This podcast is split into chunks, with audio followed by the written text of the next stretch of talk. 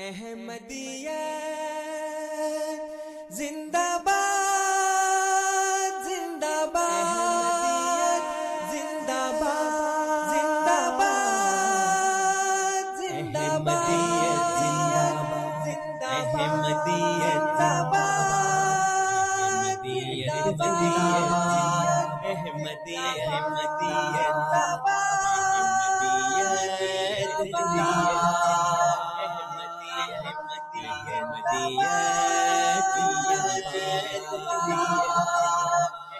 آج چراغ ہر گھر میں ہے۔ آج خوشی ہر دل چراغ نئی میں ہم داخل شکر خدا کا ہر دل میں ہے۔ احمدیت زندہ باد۔ احمدیت زندہ باد۔ کرتے تھے صدیوں سے جس کا وہ مہدی ہے آ چکا آئے گانا اور کوئی اب آنے والا آ چکا احمدیت زندہ باد۔ احمدیت زندہ باد۔ پرچم ہم اسلام کا ہر دم دنیا میں لہرائیں گے۔ کانٹے چاہے لاکھ بچھا دو، قدم بڑھاتے جائیں گے۔ احمدیت زندہ باد۔ احمدیت زندہ باد۔ احمدیت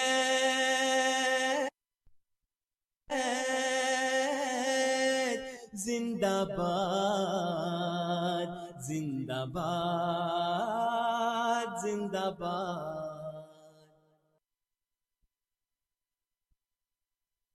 أعوذ بالله من الشيطان الرجيم بسم الله الرحمن الرحيم۔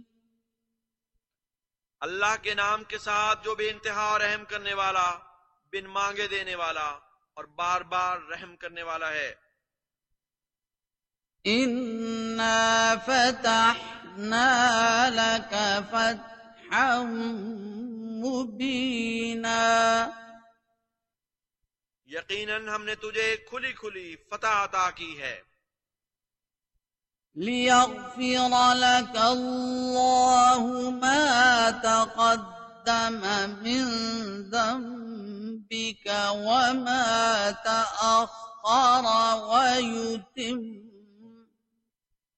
ويتم نعمته عليك ويهديك صراطا مستقيما تاکہ اللہ تجھے تیری ہر سابقہ اور ہر آئندہ ہونے والی لغزش بخش دے اور تجھ پر اپنی نعمت کو کمال تک پہنچائے اور سرات مستقیم پر گامزن رکھے۔ وينصرك الله نصرا عزيزا۔ اور اللہ تیری وہ نصرت کرے جو عزت اور غلبے والی نصرت ہو۔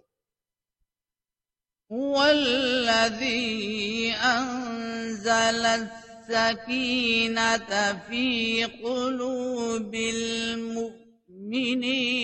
ليزدادوا إيمانا مع إيمانهم ولله جنود السماوات والأرض وكان الله عليما حكيما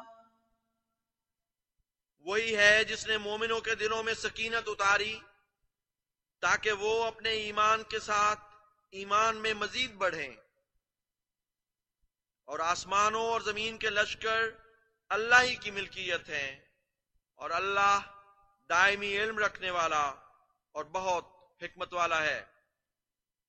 ليدخل المؤمنين والمؤمنات جنات تجري من تحتها الأنهار خالدين فيها ويكفر عنهم سيئاتهم وكان ذلك عند الله فوزا عظيما. تاکہ وہ مومنوں اور مومنات کو ایسی جنتوں میں داخل کرے جن کے دامن میں نہریں بہتی ہیں، وہ ان میں ہمیشہ رہنے والے ہوں گے۔ اور وہ ان سے ان کی برائیاں دور کر دے۔ اور اللہ کے نزدیک یہ ایک بہت بڑی کامیابی ہے۔ اعوذ باللہ من الشیطان الرجیم۔ بسم اللہ الرحمن الرحیم۔ سامعین کرام، السلام علیکم ورحمۃ اللہ وبرکاتہ۔ مکرم نذیر، آج کا پروگرام ریڈیو احمدیہ لے کر آپ کی خدمت میں حاضر ہے۔ انیس احمد صاحب کے ساتھ کنٹرولز پہ۔ یہ پروگرام آپ کی خدمت میں ہر اتوار کی شب رات چھ بجے سے آٹھ بجے کے درمیان پیش کیا جاتا ہے۔ اس پروگرام کا مقصد اپنے سامعین کو اسلام اور احمدیت سے متعارف کروانا اور اسی طرح ان سوالات کے جوابات دینا جو آپ کے ذہن میں ہوں۔ یہ جوابات ہماری جماعت سے مختلف علماء پروگرام میں تشریف لا کر دیتے ہیں۔ آج ہمارے ساتھ ہمارے معزز ساتھی اور معزز مہربان محترم ہادی علی چودھری صاحب تشریف فرما ہیں۔ ہادی صاحب آج کے پروگرام میں السلام علیکم ورحمۃ اللہ وبرکاتہ۔ وعلیکم السلام ورحمۃ اللہ وبرکاتہ۔ جزاکم اللہ۔ محترم ہادی صاحب مہینے کے پہلے پروگرام میں تشریف لاتے ہیں یعنی پہلا اتوار جو ہوتا ہے اس میں تشریف لاتے ہیں۔ ہمارے باقاعدگی سے سننے والے سامعین کے لیے کسی تعارف کے محتاج نہیں۔ جنہوں نے بچپن میں اپنی زندگی دین اسلام کی خدمت کے لیے وقف کی پھر جامعہ احمدیہ پاکستان سے فارغ التحصیل ہونے کے بعد مختلف ممالک میں مختلف خدمات انجام دیتے رہے۔ اب یہ کینیڈا میں ہیں، جہاں پہ یہ بطور نائب امیر کینیڈا کے خدمات انجام دیتے ہیں۔ ہمارے پروگرام میں تشریف لاتے ہیں اور سیرت آن حضرت صلی اللہ علیہ وآلہ وسلم کے مختلف پہلو آپ کے سامنے رکھتے ہیں۔ ہمارے پروگرام کا طریقہ ایسے ہوتا ہے کہ پہلے ہمارے معزز مہمان آپ کے سامنے اپنے افتتاحی کلمات رکھتے ہیں۔ اس دوران ہم آپ سے گزارش کرتے ہیں کہ ان کلمات کو سنیں۔ کلمات کے اختتام پہ ہم اپنے اسٹوڈیوز کی لائنیں کھولتے ہیں۔ اس دعوت کے ساتھ کہ آپ موضوع کے حوالے سے کوئی اگر آپ کا سوال آپ کے ذہن میں ہوتا ہے تو وہ آپ فون کر پوچھ سکتے ہیں۔ سوال کیسے پوچھ سکتے ہیں؟ وہ اس کا ایک سے زیادہ ذریعہ ای میل بھی ہے اور براہ راست بھی ہے۔ لیکن انشاءاللہ جب سوالات کو کے لیے کھولنے کا وقت آئے گا یعنی لائنیں کھولنے کا، اس وقت وہ آپ کے ساتھ میں شیئر کروں گا۔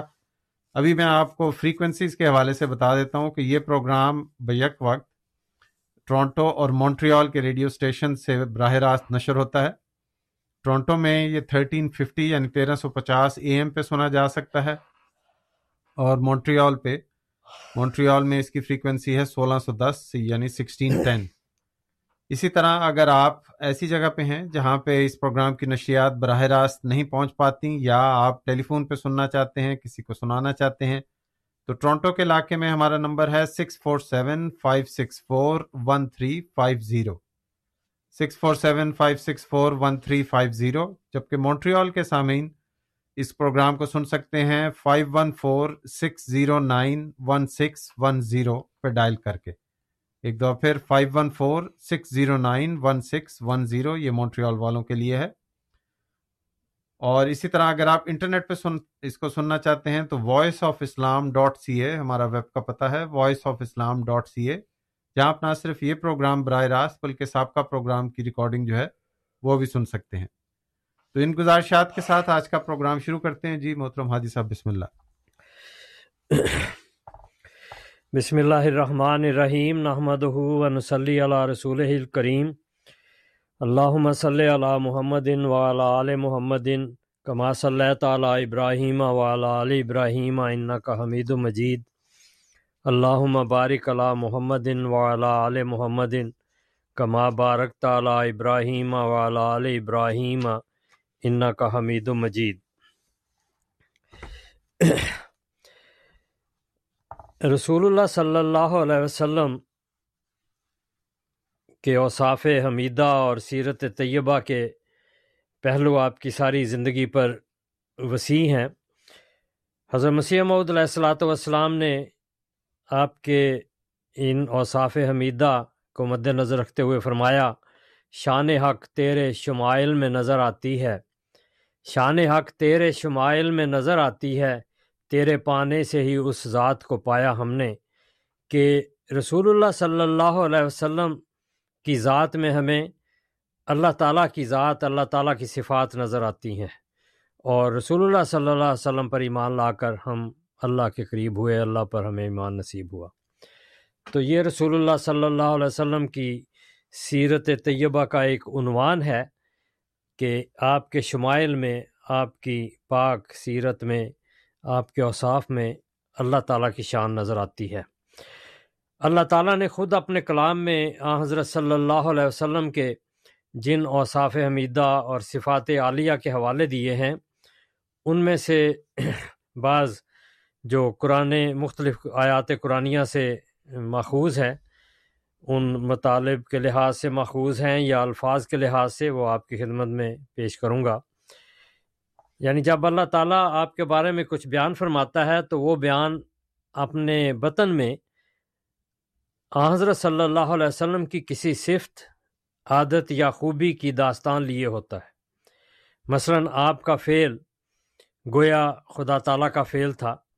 صورت الانفال کی آیت نمبر اٹھارہ میں ہے۔ آپ کی بیت خدا تعالیٰ کی بیت تھی۔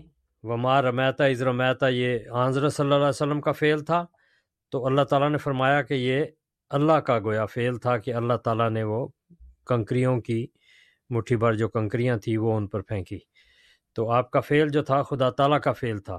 اسی طرح ید اللہ فوقہ عیدیم کہ رسول اللہ صلی اللہ علیہ وسلم جب بیت لیتے ہوئے ہاتھ اوپر رکھتے تھے دوسرے ہاتھوں پر، تو اللہ تعالیٰ فرماتا ہے کہ وہ اللہ تعالیٰ کا ہاتھ ہوتا تھا۔ صورت الفتح کی آیت نمبر گیارہ میں یہ درج ہے۔ آپ کی اطاعت اللہ تعالیٰ کی اطاعت تھی۔ صورت النساء کی آیت نمبر اکاسی میں ہے یہ۔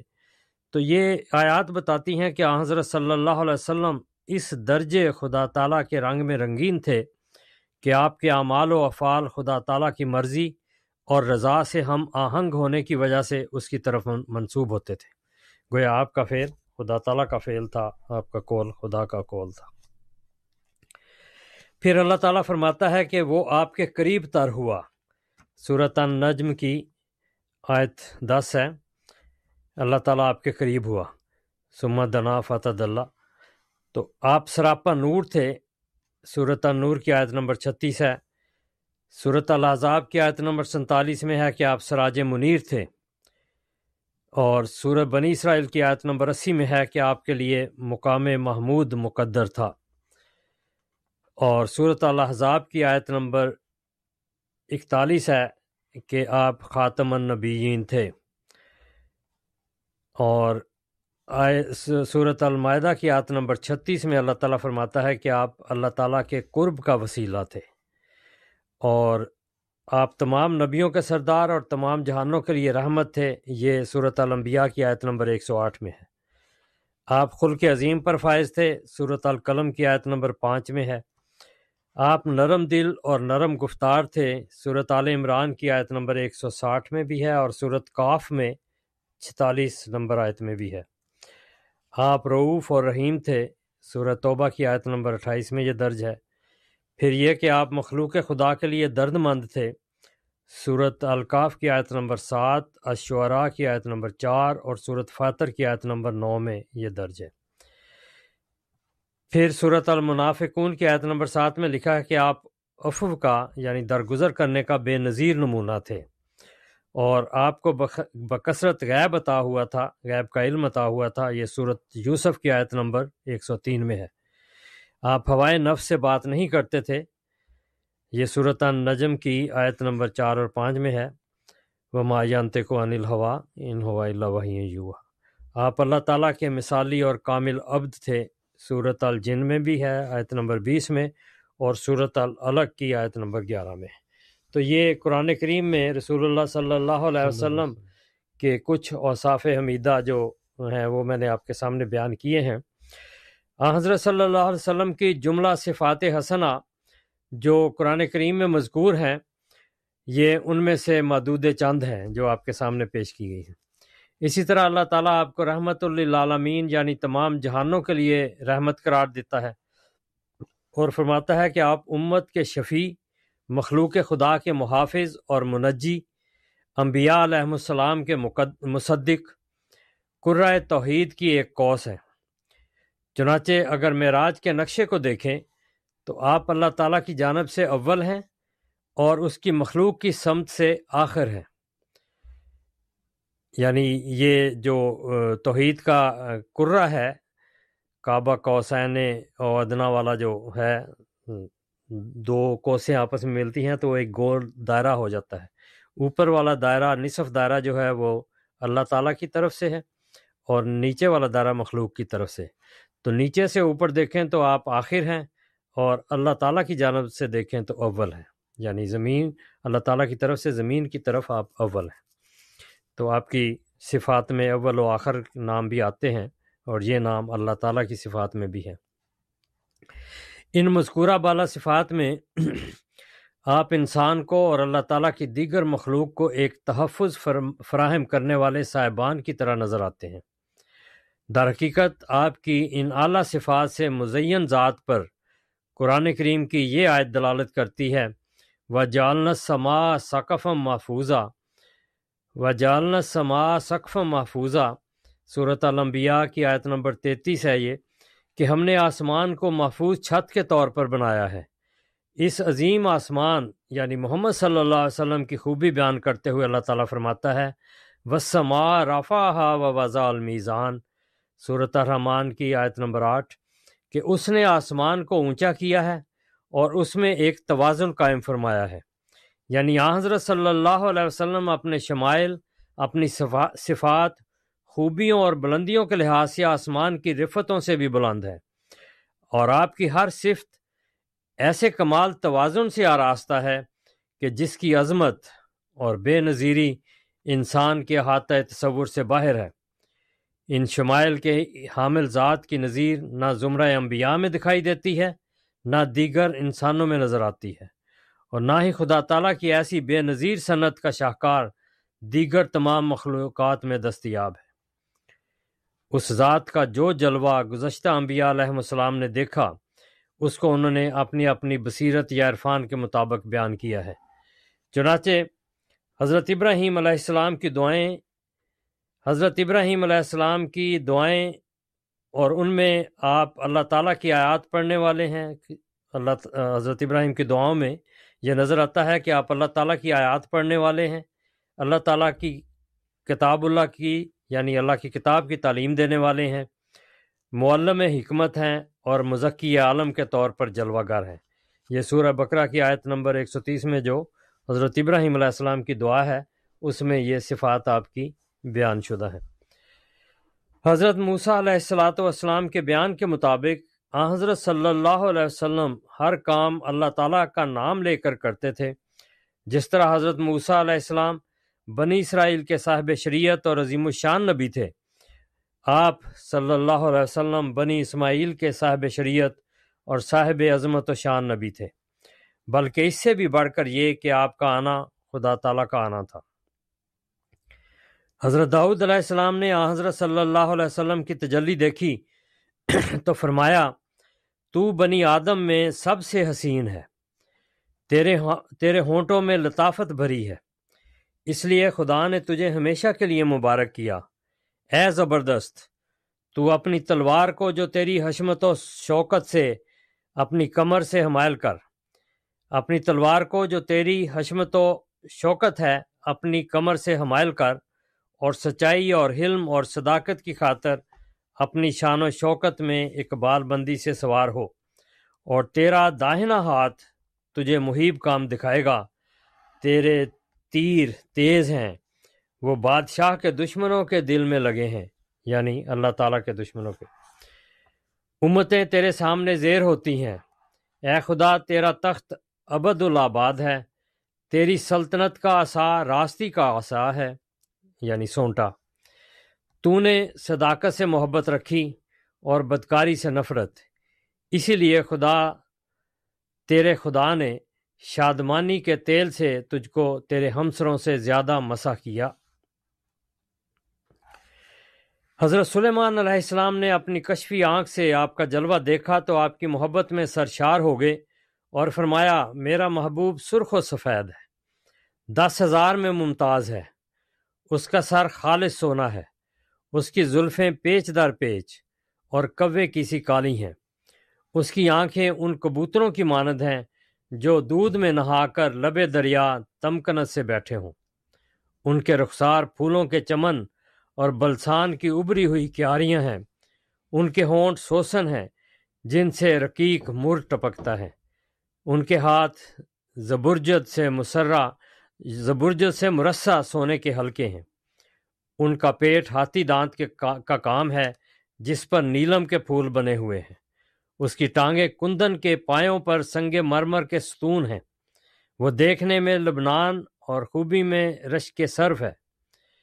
اس کا منہ ازبس شیریں ہے ہاں وہ سراپا عشق انگیز ہے اے یروشلم کی بیٹیوں یہ ہے میرا محبوب، یہ ہے میرا پیارا۔ اللہ تعالیٰ نے حضرت یسایہ علیہ السلام پر حضرت صلی اللہ علیہ وسلم کی صفات کی جلوہ گری کی تو آپ یوں گویا ہوئے کہ میرا برگزیدہ جس سے میرا دل خوش ہے میں میں نے اپنی روح اس پر ڈالی وہ قوموں میں عدالت جاری کرے گا وہ راستی سے عدالت کرے گا وہ ماند نہ ہوگا اور ہمت نہ ہارے گا جب تک کہ عدالت کو زمین پر قائم نہ کر لے۔ جزیرے اس کی شریعت کا انتظار کریں گے۔ خداوند خدا یوں فرماتا ہے، خداوند نے تجھے صداقت سے بلایا۔ میں ہی تیرا ہاتھ پکڑوں گا اور تیری حفاظت کروں گا۔ لوگوں کے عہد اور قوموں کے نور کے لیے تجھے دوں گا کہ تو اندھوں کی آنکھیں کھولے اور اسیروں کو قید سے نکالے اور ان کو جو اندھیرے میں بیٹھے ہیں قید خانے سے چھڑائے۔ اے سمندر پر گزرنے والوں اور اس میں بسنے والوں اے جزیروں اور ان کے باشندوں، خداوند کے لیے نئے گیت گاؤ، زمین پر سر تا سر اسی کی ستائش کرو۔ بیابان اور اس کی بستیاں کیدار کے آباد گاؤں اپنی آواز بلند کریں۔ سلا کے بسنے والے گیت گیت گائیں۔ پہاڑوں کی چوٹیوں پر سے للکاریں۔ وہ خداوند کا جلال ظاہر کریں۔ اور جزیروں میں اس کی خانی کریں۔ خداوند بہادر کی مانند نکلے گا۔ وہ جنگی مرد کی مانند اپنی غیرت دکھائے گا۔ وہ نعرہ مارے گا۔ ہاں وہ للکارے گا۔ وہ اپنے دشمنوں پر غالب آئے گا۔ اسی طرح حبکوک نبی حضرت صلی اللہ علیہ وسلم کے جلال و انوار کی آفاقی تجلیات کا اظہار کرتے ہوئے بیان فرماتے ہیں، خدا تیمان سے آیا اور قدوس کوہ فاران سے، اس کا جلال آسمان پر چھا گیا۔ اور زمین اس کی حمد سے معمور ہو گئی۔ اس کی جگمگاہٹ نور کی مانت تھی، اس کے ہاتھ سے کرنیں نکلتی تھیں اور اس میں اس کی قدرت نے ہاں تھی۔ اور حضرت عیسیٰ علیہ السلاۃ والسلام نے آ حضرت صلی اللہ علیہ وسلم کو پاک کا مالک قرار دیا یعنی آپ کا آنا، خدا تعالیٰ کا آنا قرار دیا۔ تو یہ رسول اللہ صلی اللہ علیہ وسلم کے اوصاف حمیدہ، آپ کی پاک سیرت کا ذکر جو قرآن کریم میں تھا اور انبیاء سابقہ نے آپ کا جو ذکر کیا وہ آپ کے سامنے پیش کیا گیا ہے۔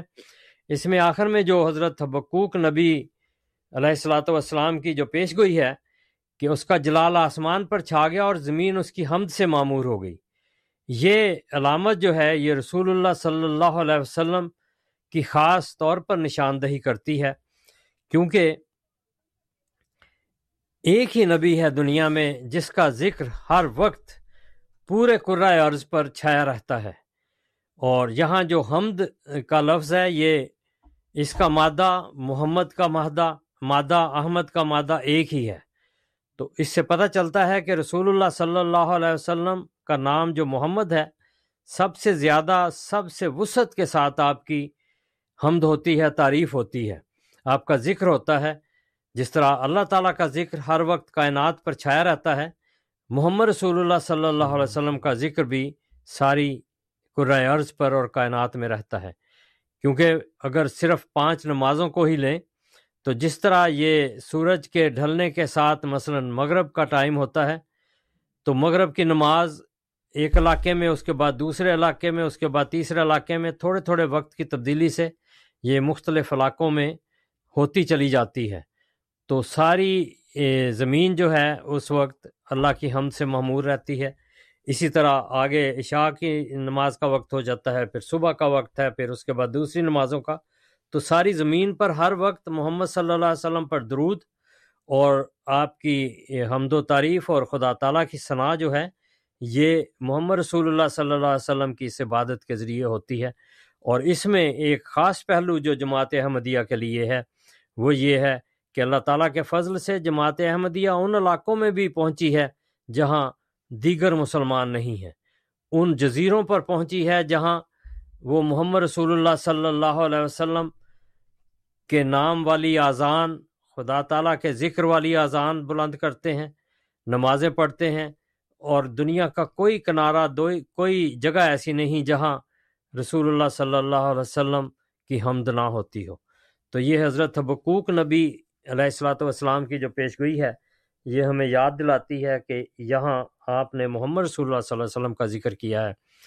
اور آپ ہی ایک ایسے نبی ہیں جن کی ساری کائنات میں اور قرائے ارض پر خاص طور پر بلا استثناء کسی جگہ کے ہر جگہ حمد ہو رہی ہے۔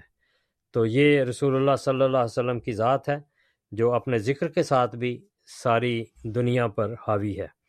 فالحمد للہ اللہ ذالق اللہ صلی اللہ محمد و علیہ محمد و بارک وسلم کا حمید و مجید۔ جزاکم اللہ، آپ سن رہے تھے محترم ہادی علی چودھری صاحب کے افتتاحی کلمات۔ سامعین، اب آپ کو دعوت کہ اپنے سوال کے ساتھ ہمارے پروگرام میں شامل ہوں۔ سوال پیش کرنے کے لیے ایک سے زیادہ طریق آپ کے پاس مہیا ہیں۔ پہلا طریق ہے کہ اگر آپ ٹیلی فون کے ذریعے اپنا سوال پوچھنا چاہیں تو ہمارا نمبر نوٹ کیجیے۔ Four one six seven zero three seven five six one four one six seven zero three seven five six one اسی طرح two eight nine three zero four seven one eight six two eight nine three zero four seven one eight six اور تیسرا number ہے two eight nine three zero four zero one zero five two eight nine three zero four zero one zero five دوسرا طریق ہے کہ آپ ای میل کے ذریعے اپنا سوال بھیج سکتے ہیں۔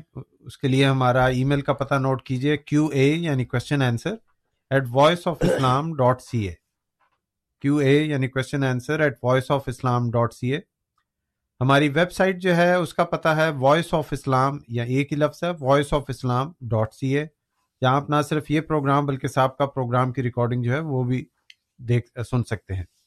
یہاں میں عرض کر دوں کہ آپ جہاں سے بھی اپنا سوال بھیجیں ٹیلی فون کے ذریعے بھیجیں، ای میل کے ذریعے بھیجیں، تو اس کے ساتھ اپنا تعارف ضرور شامل کریں، اپنا نام اور شہر کا نام۔ پسند کریں کہ آپ کا نام نہ لیا جائے تو ذکر کر دیں۔ ٹیلی فون پہ آج انیس احمد صاحب ہیں، ان کو بتا دیجیے اور اگر ای میل کر رہے ہیں تو اس میں لکھ دیجیے آپ کے شہر کے تعارف سے آپ کے سوال کو پروگرام میں شامل کیا جائے گا۔ اسی طرح ایک اور گزارش ہے۔ کہ ایک منٹ کا دورانیہ ہم پیش کرتے ہیں ان سامعین کے لیے جو ٹیلی فون کے ذریعے اپنا سوال پیش کر رہے ہیں۔ برائے مہربانی، اپنا سوال آپ اس میں لکھ لیں تاکہ جب آپ آن ایئر ہوں تو آپ کو فی البدی نہ پڑھنا پڑے، بولنا پڑے۔ آپ پڑھ کے کر دیں بآسانی ایک منٹ میں، سوال مکمل ہو سکتا ہے۔ اگر آپ کے سوال کے ساتھ کوئی حوالہ ہے جو آپ شامل کرنا چاہتے ہیں تو صورت میں حوالہ آن ایئر لکھوانے کی بجائے آپ سے گزارش کہ انیس احمد صاحب کو لکھوا دیجیے، وہ مجھے یا حادی صاحب کو پیش کر دیں گے۔ اور اسی طرح اگر آپ ای میل کر رہے ہیں تو ای میل میں حوالہ لکھ دیجیے۔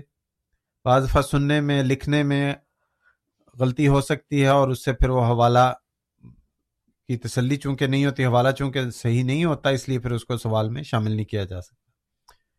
گفتگو کا سلسلہ جاری۔ محترم حادی صاحب، ابھی ہمارے پاس کوئی مہمان نہیں ہے اور میں ای میل بھی چیک کر رہا ہوں۔ ای میل میں بھی کوئی نہیں ہے۔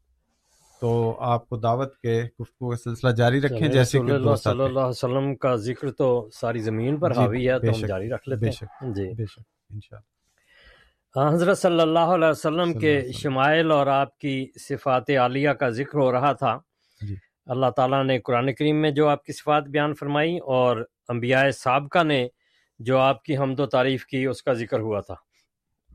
اب رسول اللہ صلی اللہ علیہ وسلم خود اپنا ذکر کس طرح فرماتے ہیں؟ یہ بڑا دلچسپ ہے۔ اور تمام مسلمانوں کے لیے اور خاص طور پر احمدی مسلمانوں کے لیے یہ سوچنے والی بات ہے اور قابل عمل بنانے والی بات ہے۔ اللہ تعالیٰ ہر ایک پر آ حضرت صلی اللہ علیہ وسلم کی تجلی ظاہر فرمائے اور آپ کی اس کردار اور اس سیرت پر عمل کی توفیق عطا فرمائے۔ چنانچہ حضرت عبداللہ رضی اللہ عنہ بیان فرماتے ہیں کہ چٹائی پر لیٹنے کی وجہ سے حضرت صلی اللہ علیہ وسلم کے جسم پر نشانات تھے۔ جنہیں دیکھ کر میں نے عرض کی کہ ہماری جان آپ پر فدا ہو۔ اگر آپ اجازت دیں تو ہم اس چٹائی کو کوئی گدیلا وغیرہ بچھا دیں۔ اس چٹائی پر کوئی گدیلا وغیرہ بچھا دیں جو آپ کو اس سے محفوظ رکھے۔ یعنی یہ جو ننگی چارپائی پر جو نشان پڑ جاتے ہیں جس پر وہ نہ پڑے تو آپ نے کیا فرمایا؟ آپ فرماتے ہیں ماں آنا و دنیا، کہ مجھے اس دنیا سے کیا لینا ہے؟ انا ماں آنا و دنیا، کہ یقیناً میں اور یہ دنیا اس طرح ہے، کا راک بن جیسے ایک سوار ہوتا ہے۔ استضلہ تحت شجرتن، وہ ایک درخت کے نیچے کچھ دیر کے لیے سائے میں استراحت کرتا ہے۔ آرام کرتا ہے۔ سما راہا و تارا کہا پھر وہ اس کو چھوڑ کر چل پڑتا ہے۔ کہ مجھے دنیاوی لذتوں سے کیا غرض؟ میری اور دنیا کی مثال تو ایسی ہے جیسے ایک مسافر ہو جو سستانے کے لیے سائے دار درخت کے نیچے کچھ دیر کے لیے بیٹھ جاتا ہے اور پھر اسے چھوڑ کر اپنے سفر پر روانہ ہو جاتا ہے۔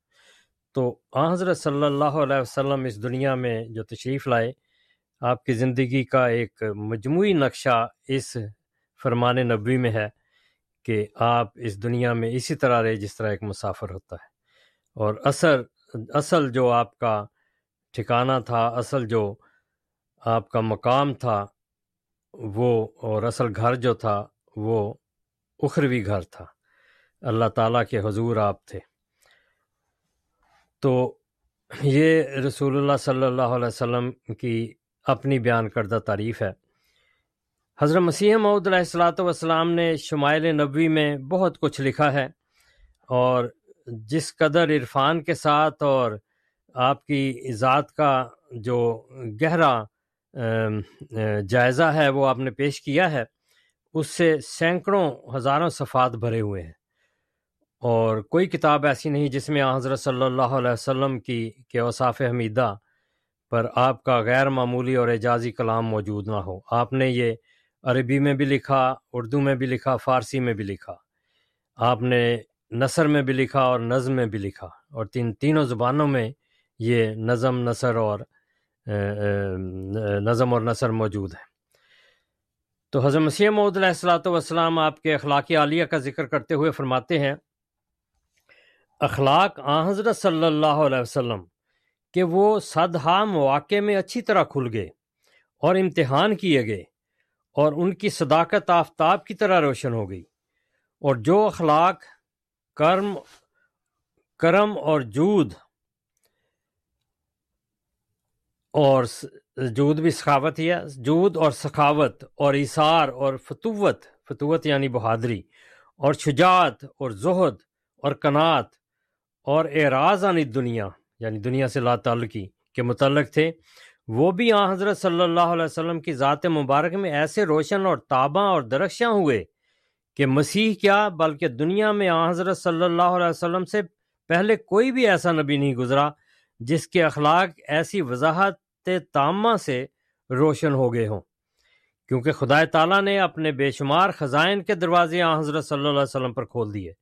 سو آ جناب نے ان سب کو خدا کی راہ میں خرچ کیا اور کسی نو کی تن پروری میں ایک حبا بھی خرچ نہ ہوا۔ حبا یعنی ایک دانہ بھی خرچ نہ ہوا۔ نہ کوئی عمارت بنائی، نہ کوئی بارگاہ تیار ہوئی، بلکہ ایک چھوٹے سے کچے کوٹھے میں، جس کو غریب لوگوں کے کوٹھوں پر کچھ ترجیح نہ تھی، اپنی ساری عمر بسر کی۔ بدی کرنے والوں سے نیکی کر کے دکھلائے۔ اور جو دل آزار تھے، ان کو ان کی مصیبت کے وقت اپنے مال سے خوشی پہنچائی۔ سونے کے لیے اکثر زمین پر بستر اور رہنے کے لیے ایک چھوٹا سا جھونپڑا اور کھانے کے لیے نانے جو یا فاقہ اختیار کیا۔ دنیا کی دولتیں بکثرت آپ کو، ان کو دی گئیں۔ پر آ حضرت صلی اللہ علیہ وسلم نے اپنے اپنے پاک ہاتھوں کو ذرا آلودہ نہ کیا اور ہمیشہ فقر کو تونگری پر اور مسکینی کو امیری پر اختیار رکھا۔ اور اس دن جو، اس دن سے جو ظہور فرمایا، تا اس دن تک جو اپنے رفیق اعلیٰ سے جا ملے۔ اس دن سے جو ظہور فرمایا، تا اس دن تک جو اپنے رفیق اعلیٰ سے جا ملے، بجز اپنے مولا کریم کے کسی کو کچھ چیز نہ سمجھا۔ اور ہزاروں دشمنوں کے مقابلے پر مارکا جنگ میں کہ جہاں قتل کیا جانا یقینی امر تھا، خالصاً خدا کے لیے کھڑے ہو کر اپنی شجاعت اور وفاداری اور ثابت قدمی دکھلائی۔ غرض جود اور سخاوت اور زہد اور کنات اور مردی اور شجاعت اور محبت الہیہ کے متعلق جو جو اخلاق فاضلہ ہیں، وہ بھی خداوند کریم نے حضرت خاتم الانبیاء صلی اللہ علیہ وسلم میں ایسے ظاہر کیے کہ جن کی مثل نہ کبھی دنیا میں ظاہر ہوئی اور نہ آئندہ ظاہر ہوگی۔ یہ براہین احمدی حصہ سوم، روحانی خزائن جلد ایک، صفحہ دو سو اٹھاسی تا دو سو اکانوے۔ حاشیہ نمبر گیارہ میں درج ہے۔ پھر آپ فرماتے ہیں حضرت صلی اللہ علیہ وسلم کے جس قدر اخلاق ثابت ہوئے ہیں، وہ کسی اور نبی کے نہیں۔ کیونکہ اخلاق کے اظہار کے لیے جب تک موقع نہ ملے، کوئی اخلاق اخلاق ثابت نہیں ہو سکتا۔ غر سب خلق موقع سے وابستہ ہیں، اب سمجھنا چاہیے کہ جس قدر خدا کے فضل کی بات ہے کہ آپ کو تمام اخلاق کے اظہار کے موقع ملے؟ یہ بڑی بات ہے کہ انسان کے اندر بعض اوقات خوبیاں ہوتی ہیں اور ان کے اظہار کا موقع نہیں ہوتا۔ وہ دب جاتی ہیں یا اسی طرح ظاہر ہونے سے رہ جاتی ہیں۔ مگر آ حضرت صلی اللہ علیہ وسلم کو ہر قسم کے اخلاق عالیہ کے ظاہر کرنے کے موقع ملے۔ پھر حضرت مسیح محدود علیہ السلاۃ والسلام فرماتے ہیں،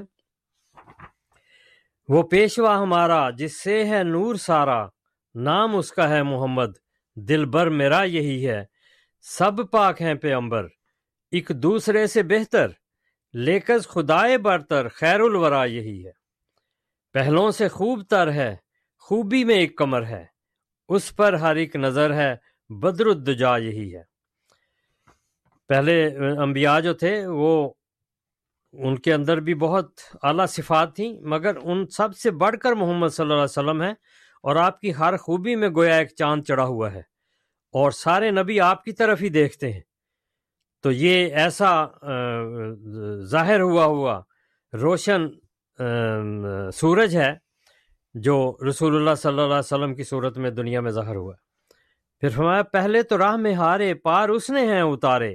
میں جاؤں اس کے وارے، بس نا خدا یہی ہے کہ پہلے نبی جو تھے وہ تو راستے میں ہار گئے، کیونکہ رسول اللہ صلی اللہ علیہ وسلم تک پہنچتے ہوئے وقت کے تقاضوں میں، وقت کی رفتار میں، وقت کے اندر وہ مدھم ہو گئے اور لوگوں نے ان کے اوپر جو الزام لگائے، جو ان کی حیثیت تھی، اس سے ان کو بہت ادنا کر کے دکھایا۔ تو گویا وہ ہارے ہوئے تھے، ہارے ہوئے تھے۔ رسول اللہ صلی اللہ علیہ وسلم نے آ کر ان کو پار لگایا یعنی آپ نے ان کے اوصاف بھی بیان کیے، ان کی تعلیمات کو بھی زندہ کیا اور پھر ان کی تصدیق فرمائی۔ آپ ان کے مصدق تھے۔ پھر حضور فرماتے ہیں، پردے جو تھے ہٹائے، اندر کی راہ دکھائے، دل یار سے ملائے، وہ آشنا یہی ہے۔ جتنے جو روحانیت کے پردے تھے، ان کو آپ نے ایک طرف کیا اور اندر کی راہ دکھا دی کہ کس طرح وہ یار نہانی ملتا ہے اور اللہ تعالیٰ سے آپ نے دلوں کو ملایا۔ فرمایا، وہ یار لام مکانی وہ دل بر نہانی۔ دیکھا ہے ہم نے اس سے بس راہ نما یہی ہے۔ جو خدا تعالیٰ ہے لا مکان ہے اور ایسا محبوب ہے جو چھپا ہوا ہے، ہر جگہ، ہر دل میں چھپا ہوا ہے، مگر اس کو ہم نے اس رہنما کے ذریعے دیکھا ہے۔ وہ آج شاہ دی ہے، وہ تاج مرسلی ہے، وہ طیب و امی ہے، اس کی ثنا یہی ہے۔ تو آج اس دنیا کا بادشاہ، دین کا بادشاہ محمد رسول اللہ صلی اللہ علیہ وسلم ہے اور رسولوں کا وہ تاج ہے۔ اور وہ طیب ہے اور وہ امین ہے اور اس کی یہی تعریف ہے۔ پھر آپ فرماتے ہیں، آپ کی شکل و صورت جس پر خدا پر بھروسہ کرنے کا نور چڑھا ہوا تھا، کیسی خوبصورت عبارت ہے کہ آپ کی شکل و صورت جس پر خدا پر بھروسہ کرنے کا نور چڑھا ہوا تھا اور جو جلالی اور جمالی رنگوں کو لیے ہوئے تھا، ہوئے ہوئے تھی یعنی صورت آپ کی، اس میں ایک کشش اور قوت تھی۔ کہ وہ بے اختیار دلوں کو کھینچے لیتی تھی۔ یہ رسول اللہ صلی اللہ علیہ وسلم کی وہ پاک شان ہے جو حضرت مسیح محدود علیہ السلاۃ والسلام نے بیان فرمائی۔ جزاکم اللہ، آپ سن رہے ہیں پروگرام ریڈیو احمدیہ، جس میں آج ہمارے ساتھ محترم ہادی علی صاحب تشریف فرما ہے گفتگو کا سلسلہ جاری۔ ہمارے ساتھ آپ اگر آج اپنا پروگرام پیش کرنا چاہتے ہیں، اپنا سوال پیش کرنا چاہتے ہیں تو ای میل کے ذریعے اپنا سوال پیش کر سکتے ہیں۔ کیو اے یعنی question answer at voice of Islam dot C A Q A یعنی question answer at voice of Islam dot C A اسی طرح اگر آپ اپنا سوال ٹیلی فون پہ پیش کرنا چاہتے ہیں تو ہمارے نمبر نوٹ کیجیے۔ تین نمبر ہیں four one six seven zero three seven five six one four one six seven zero three seven five six one دوسرا نمبر ہے two eight nine three zero four seven one eight six two eight nine three zero four seven one eight six اور تیسرا number ہے two eight nine three zero four zero one zero five two eight nine three zero four zero one zero five آپ کے ساتھ ہماری ہمارا یہ programme آج انشاءاللہ آٹھ بجے تک چلے گا۔ اور پروگرام کے آخری پندرہ منٹ میں ہم جو سوال لیتے ہیں وہ اس رعایت کے ساتھ لیتے ہیں کہ اگر وقت اجازت دے گا تو ان کا جواب دیا جائے گا، ورنہ ان کو سوالوں کو جواب نہیں دے پائیں گے تو پھر ان کو شامل نہیں کیا جائے گا۔ یہ پروگرام بیک وقت ٹورانٹو اور مونٹریال کے علاقے میں سنا جا سکتا ہے۔ ٹورانٹو میں اس کی فریکوینسی ہے 1350 یعنی 1350 اے ایم، اور مونٹریال میں 1610 اے ایم 1610 اے ایم پہ یہ پروگرام سنا جا سکتا ہے۔ اگر آپ ٹیلی فون پہ یہ پروگرام سننا چاہیں تو آپ کی سہولت کے لیے ٹورانٹو کے علاقے میں یا ٹورانٹو والوں کے لیے جو مقامی نمبر ہے six four seven five six four one three five zero, six four seven five six four one three five zero اور مونٹریال والوں کے لیے five one four six zero nine one six one zero. ایک دفعہ پھر Montreal والوں کے لیے five one four six zero nine one six one zero.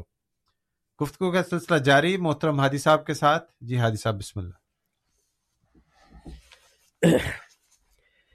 سامعین کرام آپ کی خدمت میں رسول اللہ صلی اللہ علیہ وسلم کے اوصاف حمیدہ اور آپ کی صفات عالیہ کا ذکر جو قرآن کریم میں تھا، اللہ تعالیٰ کی طرف سے بیان ہوا۔ اسی طرح جو انبیاء سابقہ نے آپ کا ذکر فرمایا اور پھر بعد میں آپ کے امتی نبی حضرت مرزا غلام احمد مسیح محمد علیہ السلاۃ والسلام نے جو آپ کی صفات کا ذکر فرمایا۔ آپ کی سیرت طیبہ کا ذکر فرمایا، آپ کی بلند شان کا ذکر فرمایا، وہ آپ کی خدمت میں پیش کیا گیا۔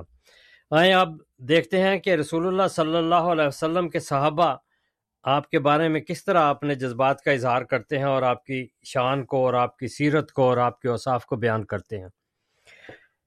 فرماتے ہیں، حضرت صلی اللہ علیہ وسلم کا چہرہ سچائی کے نور بلکہ آپ کا سراپا تقدس کی آسمانی روشنی سے جگمگ جگمگ کرتا تھا۔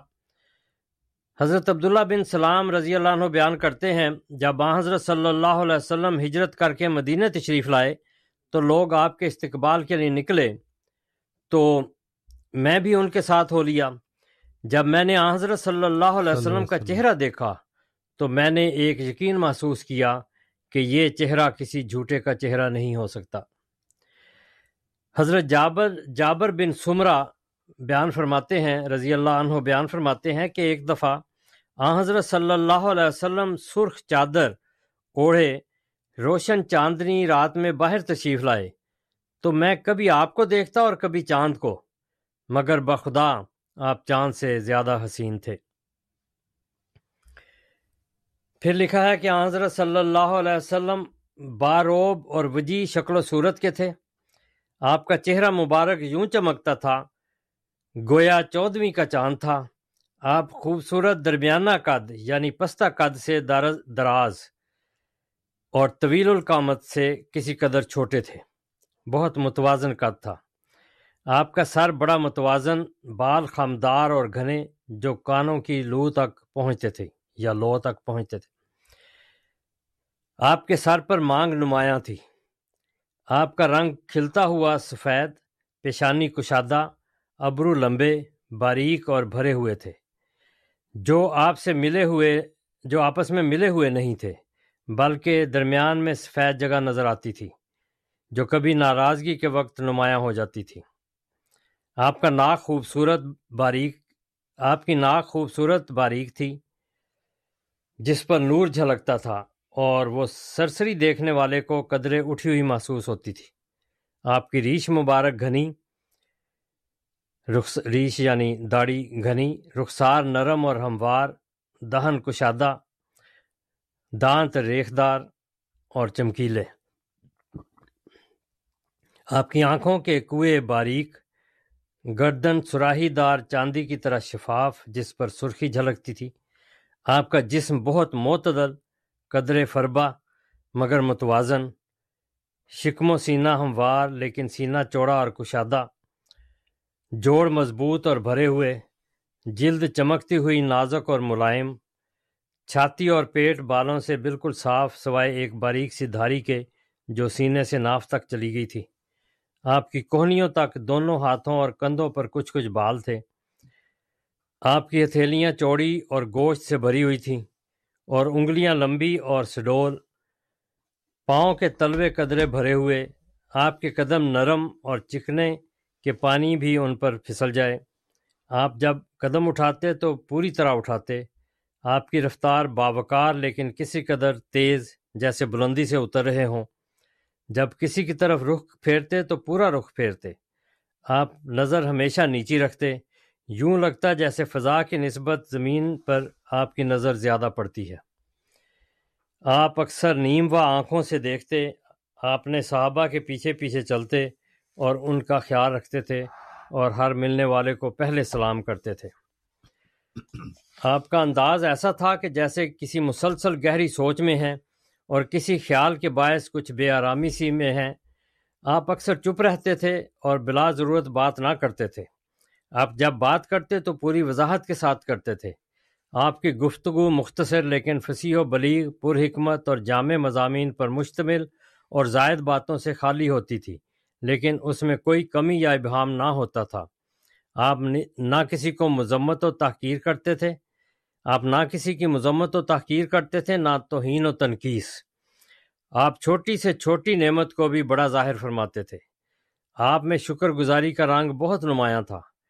کسی چیز کی اتنی تعریف نہ کرتے کہ گویا آپ آپ کو وہ بے حد پسند ہے۔ مزیدار یا بد مزہ ہونے کے لحاظ سے کھانے پینے کی چیزوں کی تعریف یا مذمت میں زمین و آسمان کے کلابے ملانا آپ کی عادت نہ تھی۔ میانہ روی آپ کا مستقل شعار تھا۔ دنیاوی معاملات یا نقصان کی وجہ سے، وجہ میں نہ ناراض ہوتے نہ برا مناتے لیکن اگر حق کی بے حرمتی ہوتی یا حق غصب کیا جاتا تو آپ کے غصے کے آگے کوئی ٹھہر نہ سکتا تھا۔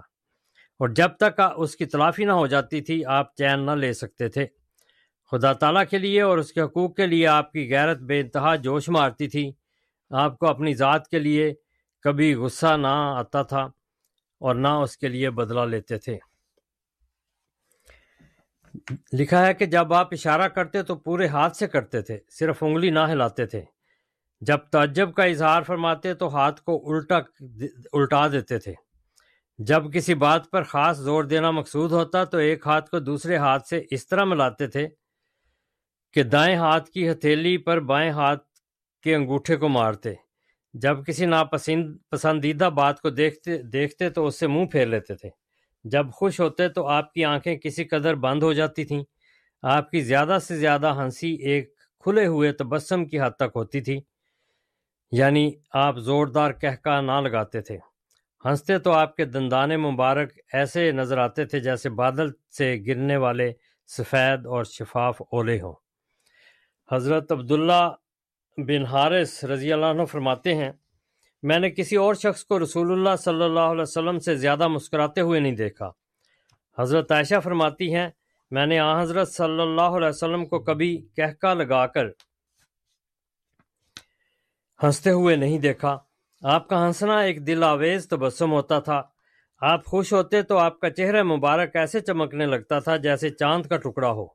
اس کے ساتھ آپ کی یہ کیفیت بھی تھی کہ آپ بہت حسین، حزین بھی تھے یعنی غم اپنے اندر رکھتے تھے۔ غم زدہ تھے جیسے۔ اس کے ساتھ آپ کی یہ کیفیت بھی تھی کہ آپ بہت حزین بھی تھے اور ہمیشہ متفکر بھی، جیسے آپ کے لیے کوئی خوشی نہیں تھی۔ یعنی مسکرا، ایک صحابی کہتے ہیں، میں نے آپ سے زیادہ مسکراتے نہیں دیکھا۔ دوسرے کہتے ہیں کہ بہت حزین اور متفکر رہتے تھے۔ تو یہ حضرت صلی اللہ علیہ وسلم کی متوازن طبیعت تھی، جس کی وجہ سے یہ دونوں تاثرات نمایاں ابھرتے تھے۔ اور یہ دونوں چیزیں خوش رہنا بھی اور متفکر رہنا بھی ساتھ ساتھ آپ کی زندگی میں چلتا تھا۔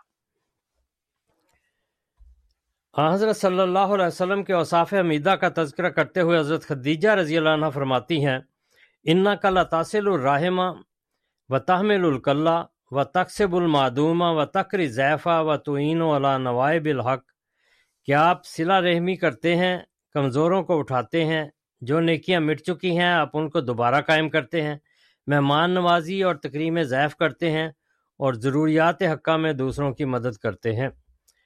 حضرت عائشہ فرماتی ہیں رضی اللہ عنہ کہ آپ نے کبھی کسی کو مارا نہیں تھا۔ نہ کسی عورت کو، نہ خادم کو۔ آپ نے اللہ تعالیٰ کی راہ میں خوب جہاد کیا۔ آپ کو اگر کسی نے کبھی تکلیف پہنچائی، تو آپ نے اس سے کبھی انتقام نہیں لیا۔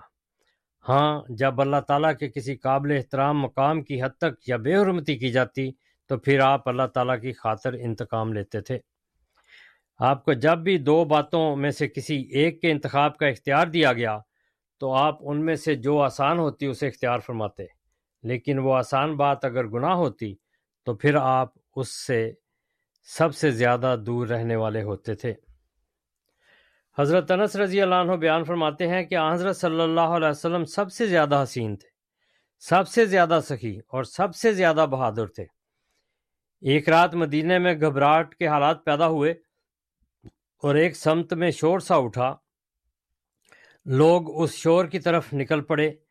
راستے میں آپ ان لوگوں کو واپس آتے ہوئے ملے، کیونکہ آپ سب سے پہلے تیزی کے ساتھ اس شور کی طرف تشریف لے گئے تھے۔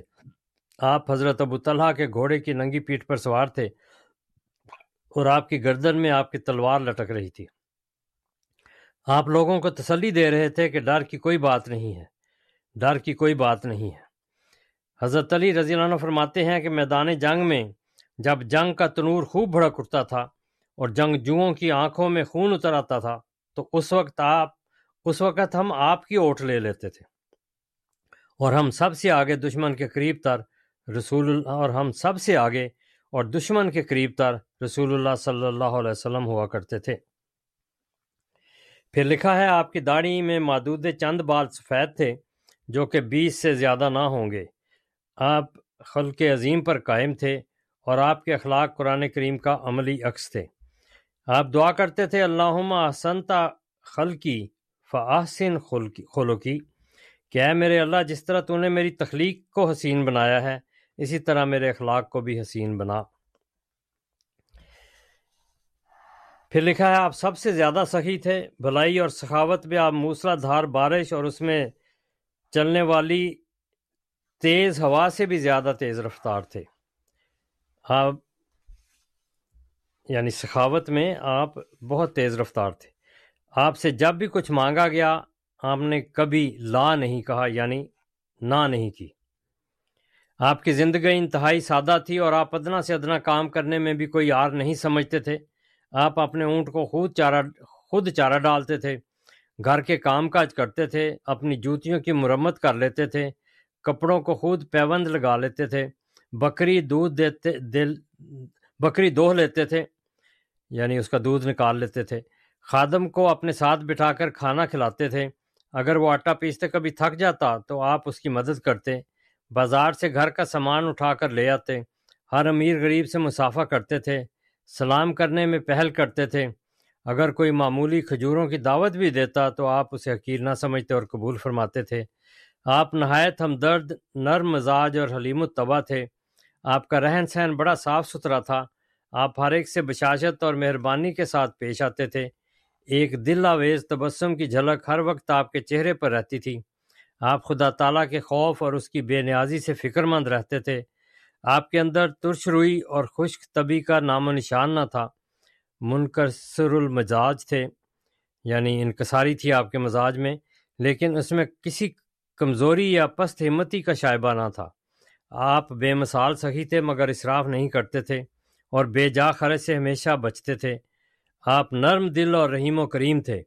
آپ کے کھانے میں بھی میانہ روی تھی یعنی اتنا نہ کھاتے تھے کہ ڈکار لیتے رہیں کبھی ہرس و تما کی وجہ سے ہاتھ نہ بڑھاتے تھے، بلکہ آپ صبر و شکر اور کنات کے اعلیٰ مقام پر فائز تھے۔ آپ میں تکبر کا شائبہ نہ تھا، تک نہ تھا۔ آپ نہ کسی بات پر ناک چڑھاتے تھے اور نہ اس میں کوئی آر سمجھتے تھے۔ آپ بیواؤں اور مسکینوں کے ساتھ چلیں آپ بیواؤں اور مسکینوں کے ساتھ چلیں اور ان کے کام آئیں اور ان کی مدد کریں۔ امانت داری میں آپ کا نمونہ یہ تھا کہ دعوی نبوت سے پہلے کا واقعہ ہے کہ جب حجر اسود کو خانہ کعبہ کی تعمیر نو کے وقت نصب کرنے کا وقت آیا تو آپ کو دیکھ کر لوگ پکارے کہ محمد آگے ہیں۔ یہ امین ہیں۔ ہم سب ان کے فیصلے پر راضی ہیں۔ ہاں حضرت صلی اللہ علیہ وسلم پردہ نشین حیادار کنواری سے بھی زیادہ حیادار حیا رکھتے تھے۔ جب کوئی چیز آپ کو ناپسند ہوتی تو آپ کے چہرے کے آثار سے ہم آپ کی قلبی کیفیت کو پہچان لیتے تھے۔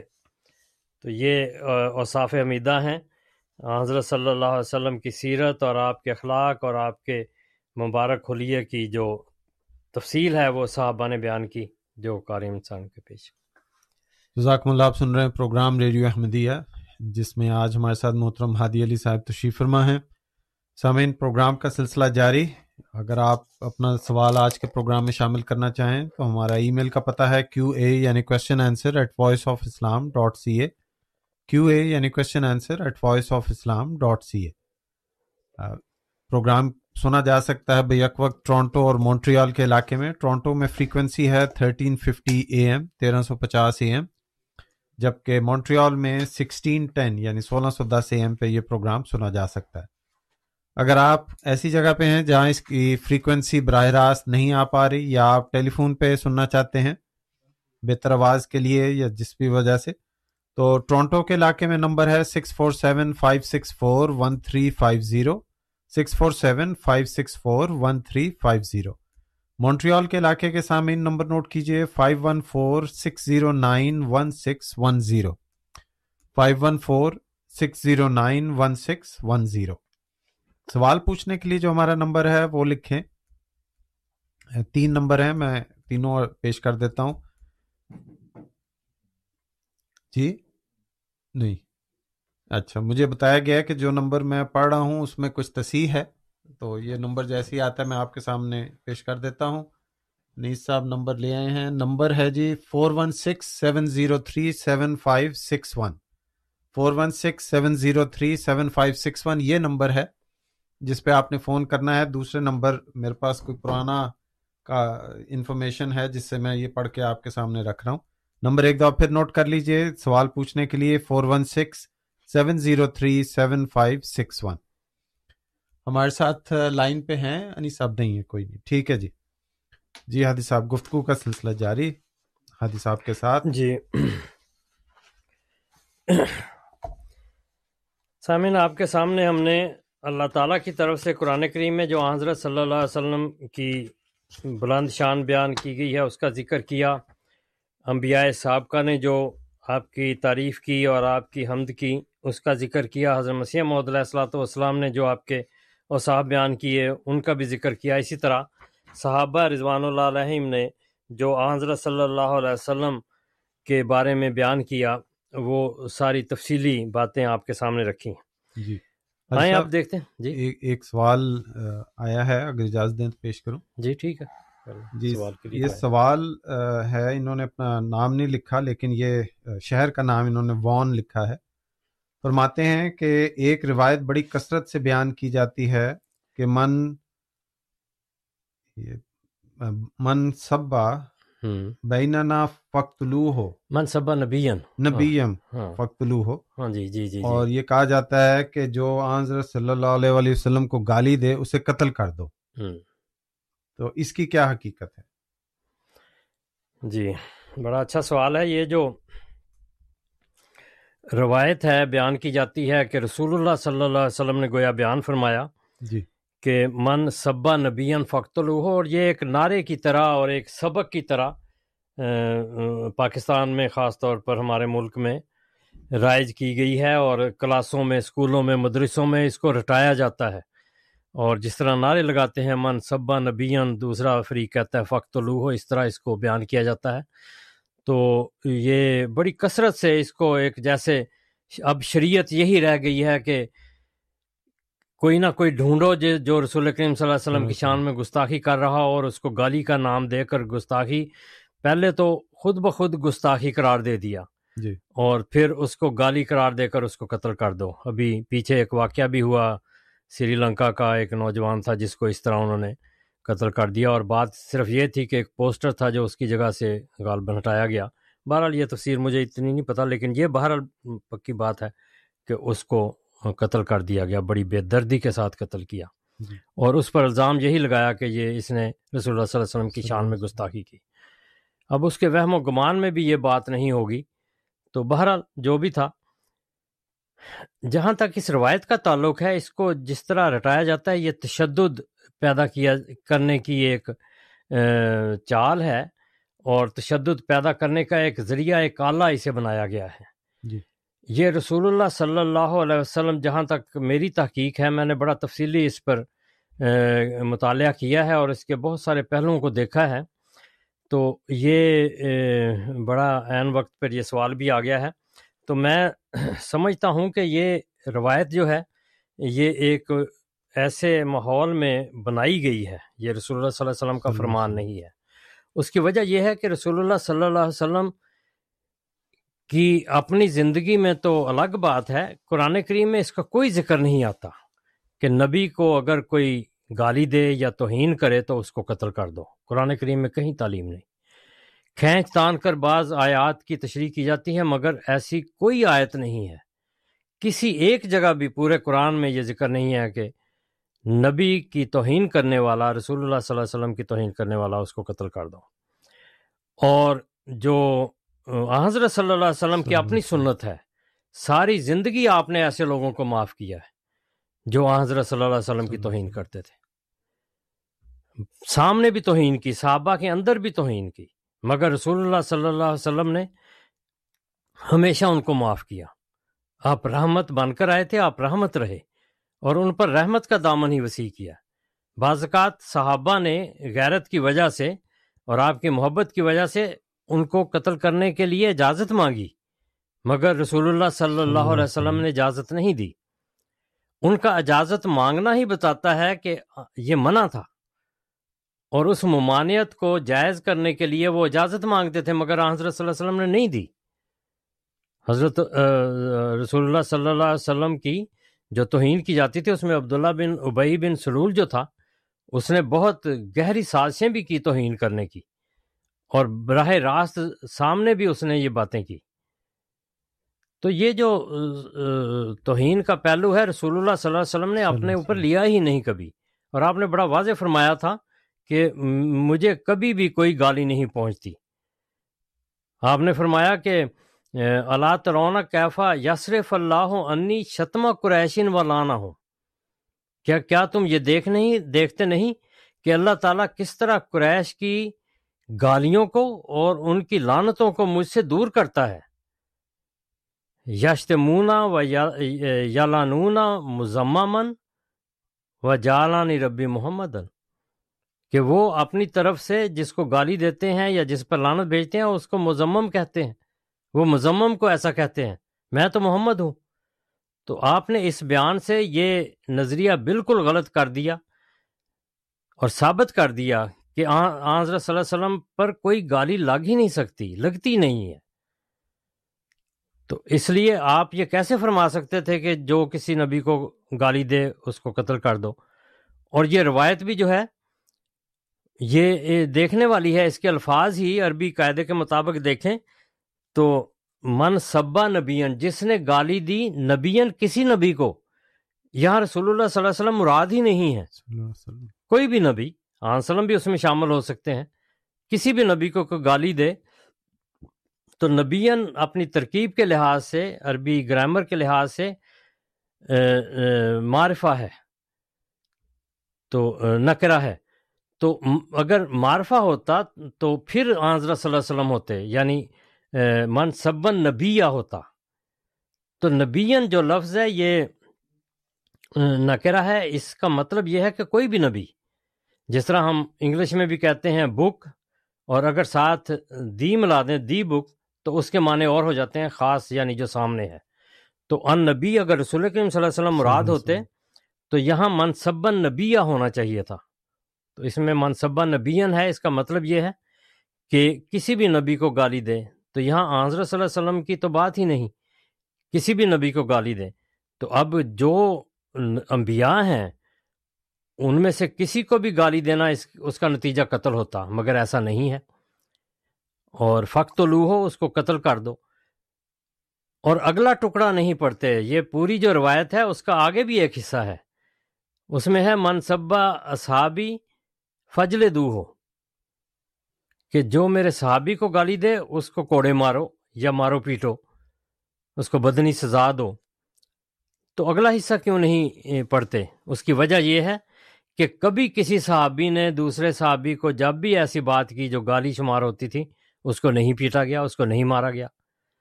تو دونوں لحاظ سے یعنی حضرت صلی اللہ علیہ وسلم کو گالی دینے کے یا آپ کی توہین کرنے والوں کو بھی نہیں سزا دی گئی اور صحابہ میں سے بھی اگر کسی کو کسی نے گالی دی یا اس کی توہین کی تو اس کو سزا نہیں دی گئی۔ بلکہ ایک واقعہ آتا ہے کہ حضرت عبد الرحمٰن بن اوف کو حضرت خالد بن ولی رضی اللہ عنہ نے گالی دی۔ سبا کا لفظ آتا ہے وہاں پہ بھی۔ اور ایک جگہ حضرت عائشہ رضی اللہ عنہ کے بارے میں آتا ہے کہ آپ نے حضرت زینب رضی اللہ عنہ کو سب کیا۔ یعنی سبا کا لفظ آتا ہے گالی دی۔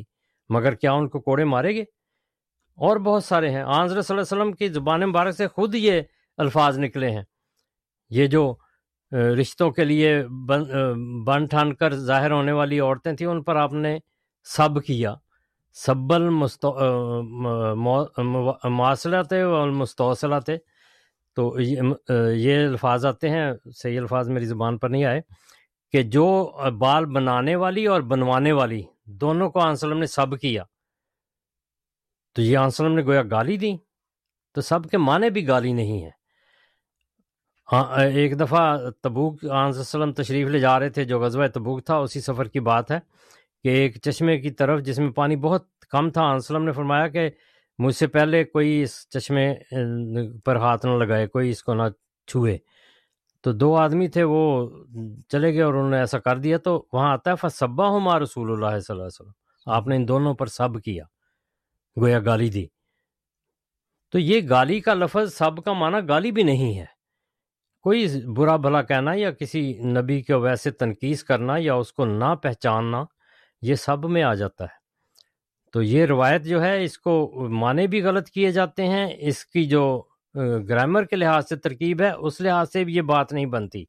لیکن اصل بات یہ ہے کہ کیا یہ رسول اللہ صلی اللہ علیہ وسلم کی بات ہے؟ تو آپ حیران ہوں گے کہ یہ چوتھی صدی ہجری میں چار سو سال بعد یہ ظاہر ہوئی ہے۔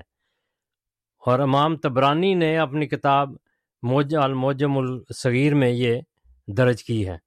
اس کے بعد پھر قاضی ایاز نے جو اسپین کے مفتی تھے، انہوں نے اس کو اپنی کتاب اشفا میں لکھا ہے اور پھر آگے چلتی چلی گئی ہے۔ پھر امام تیمیہ نے اپنی کتاب اسارم المسلول میں لکھا ہے۔ تو یہ روایت کہاں سے آگے چار صدیوں کے بعد؟ اور اس میں جو روایت کرنے والے ہیں وہ حضرت امام حسن حسین ہیں۔ امام حسن نہ، امام حسین حضرت علی رضی اللہ عنہ سے روایت کرتے ہیں۔ یعنی یہ روایت حضرت علی رضی اللہ عنہ کی ہے۔ تو حضرت علی رضی اللہ عنہ کا اپنا عمل بھی، خلافت جب آپ کو ملی اس وقت بھی، اور ساری زندگی وسلم کے دور سے لے کر اپنی خلافت تک، ایک دفعہ بھی کسی ایک صحابی کو یا ایک شخص کو جس نے ایسی توہین و تنقید کی، انہوں نے اس کو نہیں مارا، قتل نہیں کیا۔ تو روایت کرنے والے خود ہی یہ کام نہیں کر رہے تو یہ اس کا مطلب روایت بنائی گئی ہے۔ پھر سبا کا جس طرح میں نے عرض کیا کہ اس کو یہ تو ایک عام لفظ ہے جو سخت بات کہنا، برے، برا بھلا کہنا اور قطع تعلق کرنا، کسی پر کوئی عیب لگانا، آر اس کے اوپر لگانا، کئی معنوں میں آتا ہے۔ تو اس کا یہ معنی نہیں کہ ضرور اس سے توہین ہو گئی ہے۔ تو جو بڑے لوگ ہوتے ہیں، صاحب عزت لوگ ہوتے ہیں، ان کو گالی پہنچتی ویسے ہی نہیں ہے۔ وہ اس، ان چیزوں سے بلند ہوتے ہیں، جس طرح رسول اللہ صلی اللہ علیہ وسلم نے فرمایا۔ تو یہ روایت بعد میں گھڑی گئی ہے۔ اس کی سند میں جتنے راوی ہیں، ان پر ملا علی قاری رحمۃ اللہ علیہ نے یہ جو کتاب ہے قاضی اعجاز کی اشفا بے تعریف حقوق المصطفیٰ، اس پر کافی حد تک انہوں نے جرا کی ہے۔ اور سند میں بہت سارے راویوں کے بارے میں بہت ساری آراء لکھی ہیں۔ جن سے ثابت ہوتا ہے کہ یہ راوی مستند ہی نہیں تھے۔ ان کی طرف جھوٹ بھی منسوب ہوتا ہے، ان کی طرف جعلی روایات گڑنے کی، کے ایپ بھی لگے ہیں، الزام لگے ہیں۔ تو یہ ساری باتیں مجموعی طور پر بتاتی ہیں کہ یہ روایت جو ہے، یہ بعد میں گھڑی گئی ہے۔ ایسی آنظر صلی اللہ علیہ وسلم کی نہ تعلیم ہے، نہ آپ کی سیرت تھی، نہ آپ کا اسوا ہے۔ تو ایسی روایتوں کو تشدد جاری کرنے کے لیے لوگوں کو سکھانا، بچوں کو سکھانا اور ادھر ادھر مشہور کرنا، یہ گناہ ہے۔ آن وسلم نے فرمایا تھا کہ جو میری طرف من قزب علیہ فل یا تبوا مکہ ہوں میں ننار کہ جو مجھ پر جھوٹ باندھے گا، وہ اپنا ٹھکانا جہنم میں، آگ میں پائے گا، اس کا ٹھکانا جہنم ہوگا۔ تو ایسی روایتیں کو رواج دینا یہ تو منقطع ہو جانی چاہیے کاٹ دینی چاہیے، ختم کر دینی چاہیے۔ رسول اللہ صلی اللہ علیہ وسلم رحمۃ اللہ عالمین تھے افو درگزر کے شہنشاہ تھے۔ آپ نے ہمیشہ درگزر کیا، ابھی جو ہم نے شروع میں وسلم کے اوصاف حمیدہ بیان کیے ہیں، صحابہ کی طرف سے بھی، قرآن کریم میں بھی آپ کو افو درگزر کرنے والا قرار دیا ہے۔ تو فاف وان ہو اس طرح کے جو الفاظ ہیں قرآن کریم میں آتے ہیں، ان لوگوں سے صرف نظر کر اور افف کر۔ وار ایزان ہوں اور ان سے پہلو تہی کر۔ ایسے لوگ جو بد زبان ہوتے ہیں، ان کو کچھ نہ کہہ، چھوڑ دیں ان کو۔ تو رسول اللہ صلی اللہ علیہ وسلم کی شان رحمت ایسی ہے کہ خود بھی معاف کیا اور کسی کو ایسی سختی کرنے کی اجازت نہیں دی، منع کر دیا۔ تو یہ روایت راویوں کے حساب سے بھی اپنے مطلب کے لحاظ سے بھی، اپنی عربی ترکیب کے لحاظ سے بھی وہ معنی اس کے بنتے ہی نہیں ہیں۔ تو یہ جعلی روایت ہے جو بعد میں بیان گئی اور حیرت کی بات یہ ہے کہ یہ جو منصبہ نبین فخت لو ہے جس کا جس کا نعرہ بنایا گیا ہے، یہ اشفاب تعریف حقوق المصطفیٰ، یہ جو قاضی اعجاز کی کتاب ہے، اس سے لی گئی ہے۔ لیکن جو سب سے پہلے ظاہر ہوئی الموجم الصغیر میں امام تبرانی کی کتاب جو ہے، اس میں جب یہ ظاہر ہوئی ہے چوتھی صدی میں، تو اس میں یہ الفاظ نہیں ہیں، بلکہ اس میں ہے، من سبا نبین کوتےلا کہ جس نے کسی نبی کو گالی دی گئی، وہ قتل ہو گیا۔ اور من سبا صحابی جولے دا جس نے صحابی کو، میرے صحابی کو گالی دی، اس کو گویا مار پڑ گئی۔ تو اس عبارت کو دیکھیں، اس کا مطلب ہے کہ کوئی ایسا شخص جو کسی نبی کو گالی دیتا ہے، لازماً وہ محروم اور ناکام ہو جاتا ہے۔ وہ اللہ تعالیٰ کی بارگاہ میں دھتکار دیا جاتا ہے۔ کیونکہ قتل قتل کے معنی عربی میں محروم کر دینا، کسی سے روک دینا، کسی چیز سے اس کو منع کر دینا، اس کا راستہ بند کر دینا، یہ سارے معنی اس میں آتے ہیں۔ تو قاتلہم اللہ فانہ یوفقن قرآن کریم کی بھی آیا تھا اللہ تعالیٰ نے ان کو قتل کر دیا۔ تو اس کا کیا مطلب ہے کہ اللہ تعالیٰ نے ان کو ہلاک کر دیا؟ نہیں، بلکہ ان پر لانت بھیجی، ان کو روک دیا، ان کو ان کے مقصد میں کامیاب نہ ہونے دیا۔ اسی طرح جب خلافت کا انتخاب کا وقت تھا، حضرت ابو بکر صدیق رضی اللہ عنہ انصار کے اس چھپر کے نیچے تھے، ثقیفہ بنی سائدہ جسے کہتے ہیں، تو وہاں حضرت سعد کے بارے میں انصار کا خیال تھا کہ ان کو خلیفہ بنایا جائے۔ تو انہی کو ووٹ دینے کے لیے اور ان کی حمایت کرنے کے لیے سارے کمر بستہ تھے۔ مگر حضرت ابو، حضرت عمر رضی اللہ نے جب ان سے، ان کو وضاحت بتائی اور ان سے خطاب کیا، تو اس کے بعد انہوں نے حضرت ابو بکر رضی اللہ عنہ کی بیعت کی۔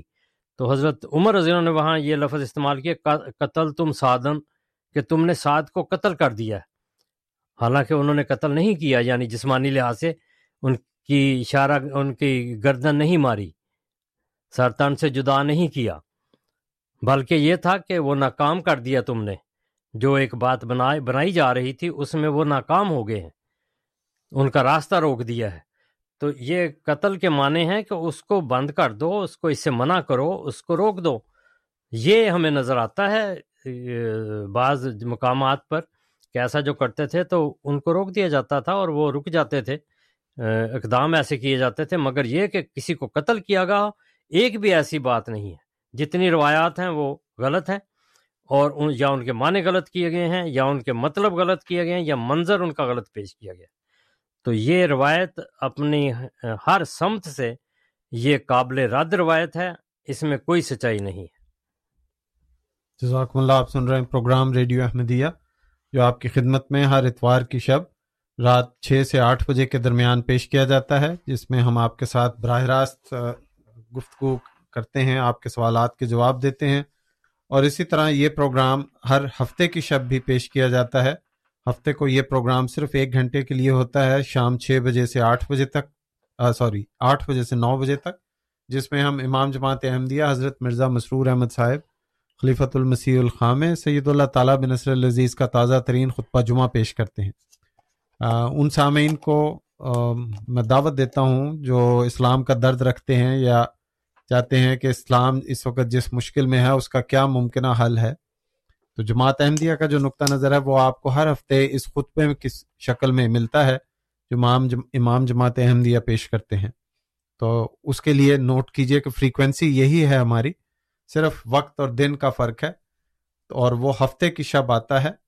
ہر ہفتے کو آپ رات آٹھ بجے سے نو بجے کے درمیان وہ خطبہ جمعہ سن سکتے ہیں۔ براہ راست تو نہیں ہوتا کیونکہ جمعہ ہفتے کا دن ہوتا ہے، لیکن جو تازہ ترین خطبہ ہوتا ہے وہ ہم پیش کرتے ہیں۔ یہاں میں اپنے ان سامعین کا شکریہ ادا کرنا چاہتا ہوں جو ہمارا پروگرام انٹرنیٹ پہ سنتے ہیں۔ آپ کے محبت برے پیغامات، آپ کے مشورہ جات، ہماری کمزوریوں کی نشاندہی ہمارے لیے باعث، ہمارے لیے باعث حوصلہ ہوتی ہے۔ جو آپ کے ذہن میں سوال ہو یا آپ سمجھتے ہیں کس طریقے سے یہ پروگرام بہتر ہو سکتا ہے، تو ہمیں ضرور آپ ہمارے ای میل کے پتے پہ بھیج سکتے ہیں کیو اے یعنی question answer at voice of Islam dot C A Q A یعنی question answer at voice of Islam dot C A اسی طرح یہ پروگرام ایک ہی براہ راست پیش کیا جا رہا ہے ٹورنٹو اور مونٹریال کی مارکیٹ میں۔ علاقے میں مونٹریال میں اگر آپ یہ سننا چاہیں تو وہاں کی فریکوینسی ہے سکسٹین ٹین اے ایم اور ٹورنٹو کی ہے thirteen fifty A M Montreal میں سولہ سو دس اے ایم پہ اور ٹورنٹو میں تیرہ سو پچاس اے ایم پہ یہ پیش کیا جاتا ہے۔ اگر آپ ایسی جگہ پہ ہیں جہاں اس پروگرام کی نشریات براہ راست آپ تک نہیں پہنچتی یا آپ اپنے کسی عزیز، کسی پیارے کو یہ پروگرام سنانا چاہتے ہیں، تو اس کے لیے آپ یہ پروگرام آن لائن بھی سن سکتے ہیں۔ اس کے لیے ہمارا پتہ نوٹ کیجیے وائس آف اسلام ایک ہی لفظ ہے voice of Islam dot C A جہاں آپ نہ صرف یہ پروگرام براہ راست بلکہ صاحب کا پروگرام کی ریکارڈنگ بھی سن سکتے ہیں۔ اسی طرح ٹیلی فون پہ یہ اگر آپ سننا چاہیں تو اس کے لیے ہمارے نمبر نوٹ کریں۔ ٹورنٹو کے علاقے میں ہمارا نمبر ہے six four seven five six four one three five zero. Six four seven five six four one three five zero اور مونٹریال میں five one four six zero nine one six one zero. Five one four six zero nine one six one zero. گفتگو کا سلسلہ جاری، محترم ہادی علی چودھری صاحب کے ساتھ۔ جی ہادی صاحب۔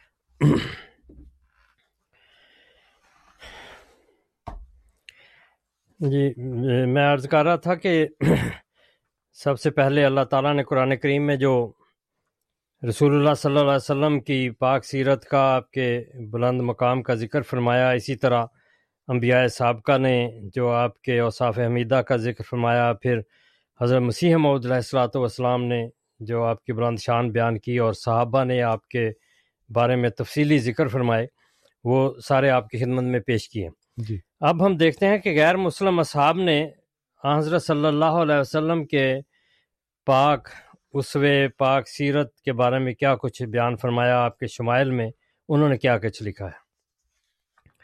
چنانچہ حضرت صلی اللہ علیہ وسلم کی سیرت و سوانے کے بیان میں بہت سے غیر مسلم اصحاب نے بھی قلم اٹھایا ہے۔ اور انگریزی اور فرانسیسی کے علاوہ بھی مختلف یورپی زبانوں میں آپ کے بارے میں کثرت سے کتابیں لکھی گئی ہیں۔ ان میں سے ایک طبقہ تو وہ ہے جس نے تحقیق کی بجائے صرف بد زبانی اور یاوا گوئی اختیار کی۔ ان کے ناموں سے اس کتاب کو پاک رکھنا ہی بہتر ہے۔ بہرحال پھر مصنفین میں سے ایک وہ طبقہ ہے جس نے حضرت صلی اللہ علیہ وسلم کی کردار کشی کی خاطر قلم اٹھایا اور صرف اپنے متعصبانہ جذبات کی تسکین کی ہے۔ انہوں نے سراسر ناانصافی سے ہی نہیں، سری ظلم سے بھی کام لیا ہے۔ انہوں نے یا تو سچی روایات سے واضح طور پر جھوٹے مطلب اخذ کیے ہیں، یا پھر کلیتاً جھوٹی روایت پر بنا کرتے ہوئے خالصتاً اپنی مفتریانہ تحریریں چھوڑی ہیں۔ ان میں سے پادری فنڈر، پادری مادودین اور مارگولیت وغیرہ کے نام سر فہرست ہیں۔ ان میں سے دوسری قسم کے مصنفین ایسے ہیں جنہوں نے تحقیق کا ایک حد تک حق تو ادا کیا، مگر ان کی تحقیق کا مقصد بھی چونکہ منفی تھا، اس لیے انہوں نے باوجود حقائق سے آشنا ہوتے ہوئے سچائیوں پر پردے ڈال کر اپنی تحقیق پیش کی ہے۔ مگر یہ بھی حقیقت ہے کہ اس کے باوجود ان کے قلموں سے جگہ جگہ سچائی پھوٹے بغیر نہیں رہ سکی۔ ایسے مصنفین میں سے سر ولیم میور اور منٹ گمری واٹ وغیرہ کے نام شمار کیے جا سکتے ہیں۔ چوتھے وہ مصنف مزاج منصف مزاج مصنف ہیں، جنہوں نے غیر جانبدارانہ تحقیق کی اور سچائی کو علل اعلان بیان کیا اور حضرت صلی اللہ علیہ وسلم کی حقیقی سیرت کے پہلوؤں کو اجاگر کیا۔ ان میں سے مشہور مستشرق تھامس کارلائل وغیرہ ہیں۔ تھامس کارلائل نے حضرت صلی اللہ علیہ وسلم کے بارے میں تو اکثر بہت سچا تجزیہ پیش کیا ہے، مگر قرآن کریم کے کلام الہی ہونے کے بارے میں ان کے شبہات دور نہ ہو سکے۔ بہرحال وہ اپنے مشہور عالم لیکچروں ہیروز اینڈ ہیروز ورشپ میں ایک لیکچر ہیرو پیغمبر کی شان میں۔ ہیرو ایز اے پروفٹ یہ نام ہے ان کے لیکچر کا۔ میں حضرت صلی اللہ علیہ وسلم کی سیرت و سوانت کا حقیقت پسندانہ اور سچا تجزیہ پیش کرتے ہوئے بیان کرتے ہیں۔ ابتدائے عمر سے آپ میں غور و فکر کی عادت تھی۔ یعنی رسول اللہ صلی اللہ علیہ وسلم کو ابتدائی عمر میں ہی غور و فکر کی عادت تھی۔ آپ اپنے حلقہ احباب میں الامین کے لقب سے یاد کیے جاتے تھے، کیونکہ حقیقت شعر اور وفادار تھے۔ آپ کا ہر فعل، ہر قول اور ہر خیال صداقت و دیانت پر مبنی ہوتا تھا۔ لوگوں نے محسوس کیا کہ آپ کا ہر قول پرمانی ہوتا ہے۔ آپ کم سخن تھے اور بے ضرورت بات نہیں کرتے تھے۔ لیکن جب کبھی بات کرتے تو آپ کی گفتگو مدبرانہ حکیمانہ اور مخلصانہ ہوتی اور آپ ہمیشہ نفس مطلب پر روشنی ڈالتے۔ اسی قسم کا کلام گفتگو کے قابل ہوتا ہے۔ ہم دیکھتے ہیں کہ لوگوں نے آپ کو ساری عمر نہایت متین، محبت کرنے والا اور راست باز پایا۔ آپ فطرتی آپ فطری سنجیدگی اور اخلاص کے ساتھ متوازے ملنسار، دوستی کے قابل اور خوش طبع انسان تھے۔ اور ایک دل فریب تبسم آپ کے چہروں پر رہتا تھا۔ آپ صاحب جمال تھے۔ آپ کے حسین چہرے سے ذکاوت و دیانت ٹپکتی تھی۔ آپ کا رنگ گندمی اور آپ کی آنکھیں چمکتی ہوئی سیاہ تھیں۔ مجھے تو آپ کی وہ رگ جبیں بھی پیاری معلوم ہوتی ہے جو غصے کے وقت پھول کر سیاہ ہو جاتی تھی۔ یہ بنو ہاشم کی ایک نشانی تھی جو آپ کی پیشانی پر نمایاں ہو جاتی تھی۔ آپ اول العزم ہونے کے ساتھ منصب مزاج اور صداقت شعر بھی تھے۔ حضرت خدیجہ رضی اللہ عنہ سے شادی اور حسن معاشرت اور آپ کے کردار کی عظمت کا ذکر کرتے ہوئے بیان کرتے ہیں کارل لائل تھامس کہ اس وقت آپ کی عمر پچیس سال کی تھی اور حضرت خدیجہ اگرچہ چالیس سال کی ہو چکی تھیں۔ آپ ہمیشہ انہیں سچے دل سے چاہتے رہے اور ان کے سوا کسی اور سے محبت نہیں کی۔ یہ امر کہ آپ نے جوش شباب کے ختم ہونے تک بالکل معمولی طریقے پر اور نہایت سادگی اور خاموشی کے ساتھ اپنی زندگی کے دل دن گزارے، بجائے خود ہمارے اس خیال کی تکذیب کرتا ہے کہ آپ کی نیت میں کسی قسم کا مکر و فریب تھا۔ آپ کی زندگی کے تمام خلاف عادت، واقعات، اصلی اور مفروضہ حضرت خدیجہ کی وفات کے بعد یعنی پچاسویں سال سے شروع ہوئے۔ اس وقت تک آپ کی ساری حوث پاک زندگی بسر کرنے کے لیے تھی اور آپ کی شہرت یعنی ہمسایوں کا خیال نیک آپ کے لیے بالکل کافی تھا۔ جب بڑھاپا آ پہنچا، ساری گرمی شباب ختم ہو گئی اور اس دنیا میں صرف اطمینان و عافیت ہی ایک چیز باقی رہی، تو اس وقت آپ کو حوث پرستی کی سوجی اور اپنے سارے گزشتہ خسائل و فضائل پر پانی پھیر کر ایک ایسے پھیر کر ایک ایسی شے کے لیے مکر و فریب اختیار کیا جس سے آپ کسی طرح متمتع نہ ہو سکتے تھے۔ اپنی حد تک تو میں اس قیاس کو کبھی تسلیم نہیں کر سکتا۔ یعنی انہوں نے سارے منفی خیالات جو لوگ پیش کرتے ہیں، ان کا ذکر کر کے کہتے ہیں، میں ان کو کبھی تسلیم نہیں کر سکتا۔ نہیں نہیں۔ اس پاک تینت اور صاف باطن انسان میں جذبہ حوث پرستی اور شہرت طلبی نہیں، بلکہ کچھ اور ہی خیالات موزن تھے۔ یہ اس قسم کی بزرگ و برتر جان پاک جان پاک تھی جسے خلوص و صداقت کے بغیر جسے خلوص و صداقت کے بغیر گزر ہی نہیں تھی جس کے خمیر میں خود فطرت اخلاص کو جگہ دیتی ہے۔ جس وقت اور لوگ وہاں میں مبتلا تھے اور اسی پر اڑے رہنے کے لیے جنگ و جدل کر رہے تھے اس شخص کی عقل پر وہم و گمان کا پردہ نہ پڑ سکا۔ وہ اپنی روح اور حقائق اشیاء کے ساتھ سب سے الگ تھا۔ اس کی نگاہوں کے سامنے راز ہستی اپنے بیم و رجا، اپنے بیم و رجا کے ساتھ روز روشن کی طرح یہاں تھا، جس کے وجود کو کسی قسم کا وہم و گماں پشیدہ نہ کر سکا۔ یہ صفت جسے ہم نے خلوص کے لفظ کے ساتھ تعبیر کیا، در حقیقت صفات عزدی کا ایک پرتو ہے اور ایسے انسان کی آواز دراصل حاطف غیب یعنی غیب کی آواز دینے والے کی آواز ہے، جسے لوگ انتہائی توجہ سے سنتے ہیں اور اسے سننا چاہیے، کیونکہ اس کے مقابلے کی ہر چیز ہیچ ہے۔ آ حضرت صلی اللہ علیہ وسلم پر خدا تعالیٰ کا عالمگیر اقتدار ہر وقت عیاں تھا۔ یہ ایک غیر مسلم کے بیان ہیں، اس کے الفاظ ہیں رسول اللہ وسلم کی سیرت میں۔ جی۔ جزاکم اللہ، آپ سن رہے ہیں پروگرام ریڈیو احمدیہ، جس میں آج ہمارے ساتھ محترم ہادی علی صاحب تشریف فرمائے ہیں۔ ہمارے ساتھ مرزا صاحب لائن پہ ہیں، ان کی کال لیتے ہیں۔ مرزا صاحب آج کے پروگرام میں السلام علیکم رحمۃ اللہ۔ آپ ایر پہ ہیں بات کیجیے السلام علیکم و رحمۃ اللہ۔ وعلیکم السلام ورحمۃ اللہ جی۔ ہاں، جزاک اللہ سیدھا اتنا خوبصورت سیرت پہ جب پروگرام ہو رہا تو سوال کیا کریں؟ بالکل رہیں۔ جی۔ اور ابھی مختلف کی سیرت کے بارے میں بہت ہی ہوتی ہے۔ اللہ تعالیٰ آپ سب کو جزا خیر دے۔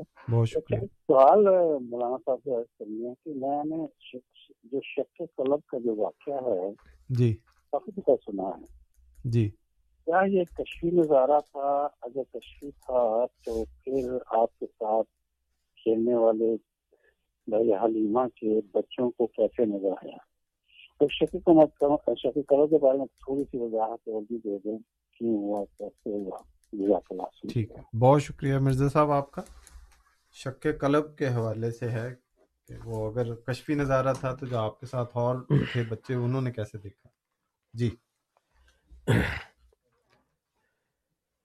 جزاکم اللہ، بڑا اچھا سوال ہے کہ رسول اللہ صلی اللہ علیہ وسلم کی، کے پاک بچپن کا یہ واقعہ ہے کہ وہ جب حضرت حلیمہ سعدیہ جو آپ کی دایا تھیں، وہ آپ کو وہاں اپنے قبیلہ سعد میں لے گئیں۔ یہ قبیلہ سعد طائف والے علاقوں میں تھا۔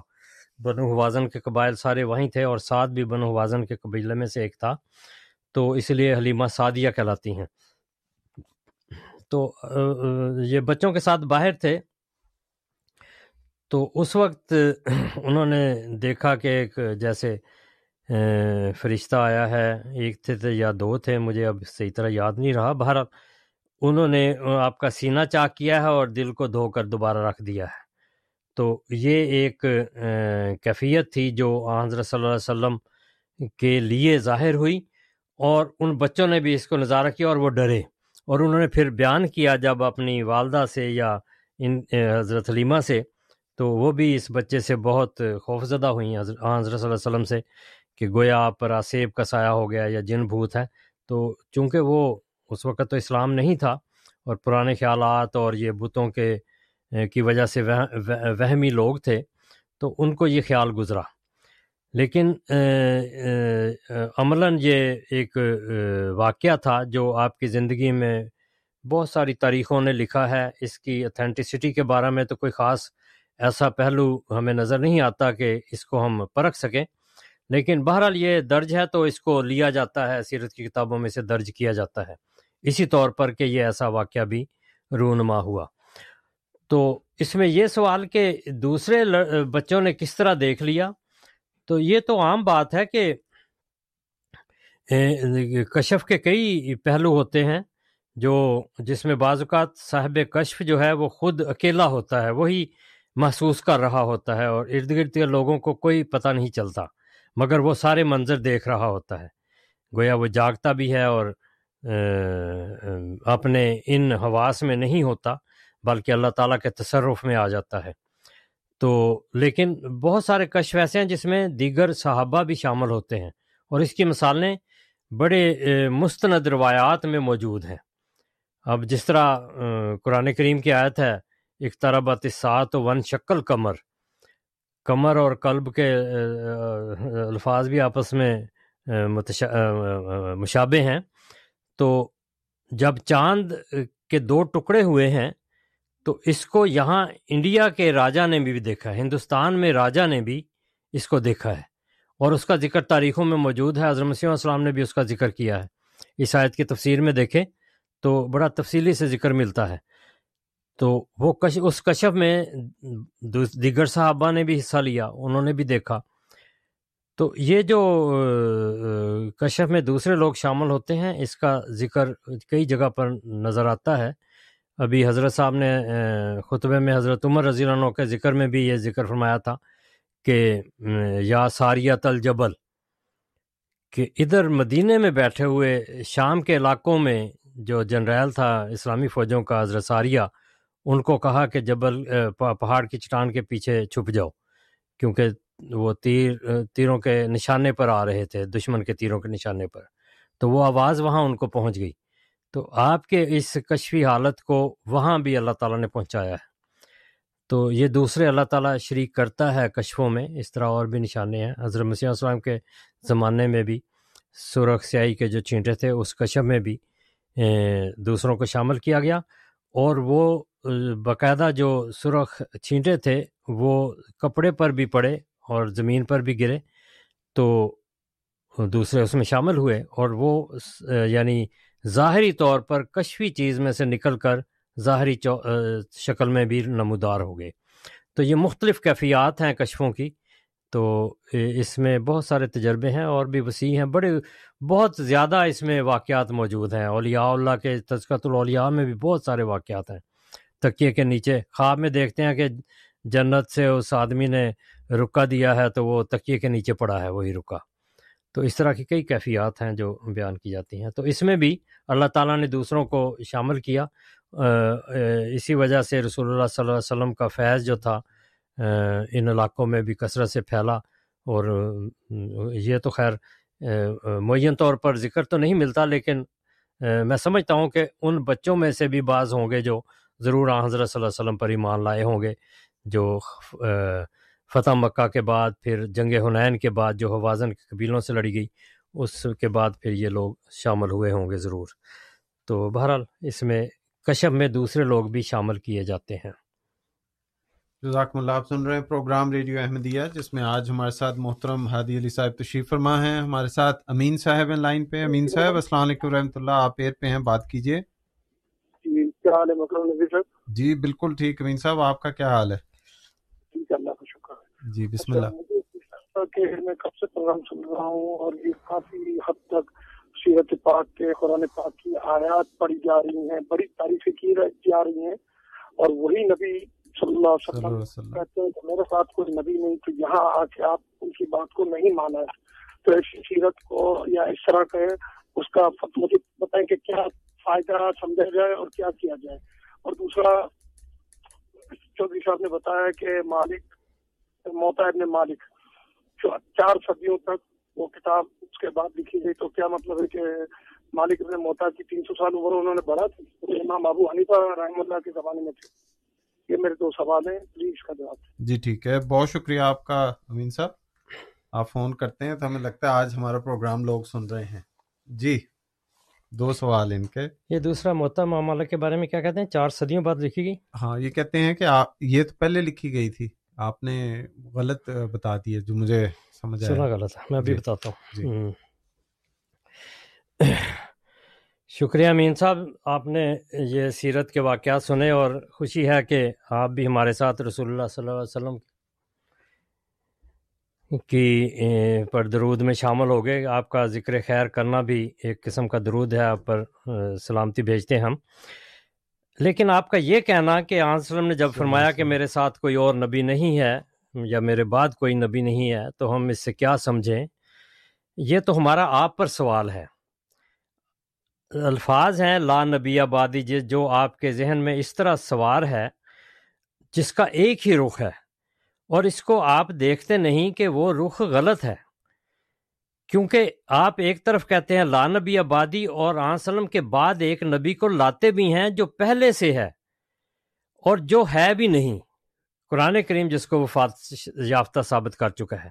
تو یہ ہمارا سوال آپ پر ہے کہ آپ کہتے ہیں کہ آنسلوں کے بعد نبی نہیں تو حضرت عیسیٰ آپ کے بعد کیسے آئیں گے؟ حضرت عیسیٰ جو فوت ہو چکے ہیں وہ آپ کے بعد کیسے آئیں گے؟ یہ ہمارا سوال ہے آپ پر۔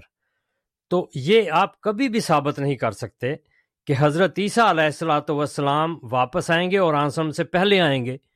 پہلے تو آ چکے ایک دفعہ، مگر آپ کا عقیدہ واپس آئیں گے۔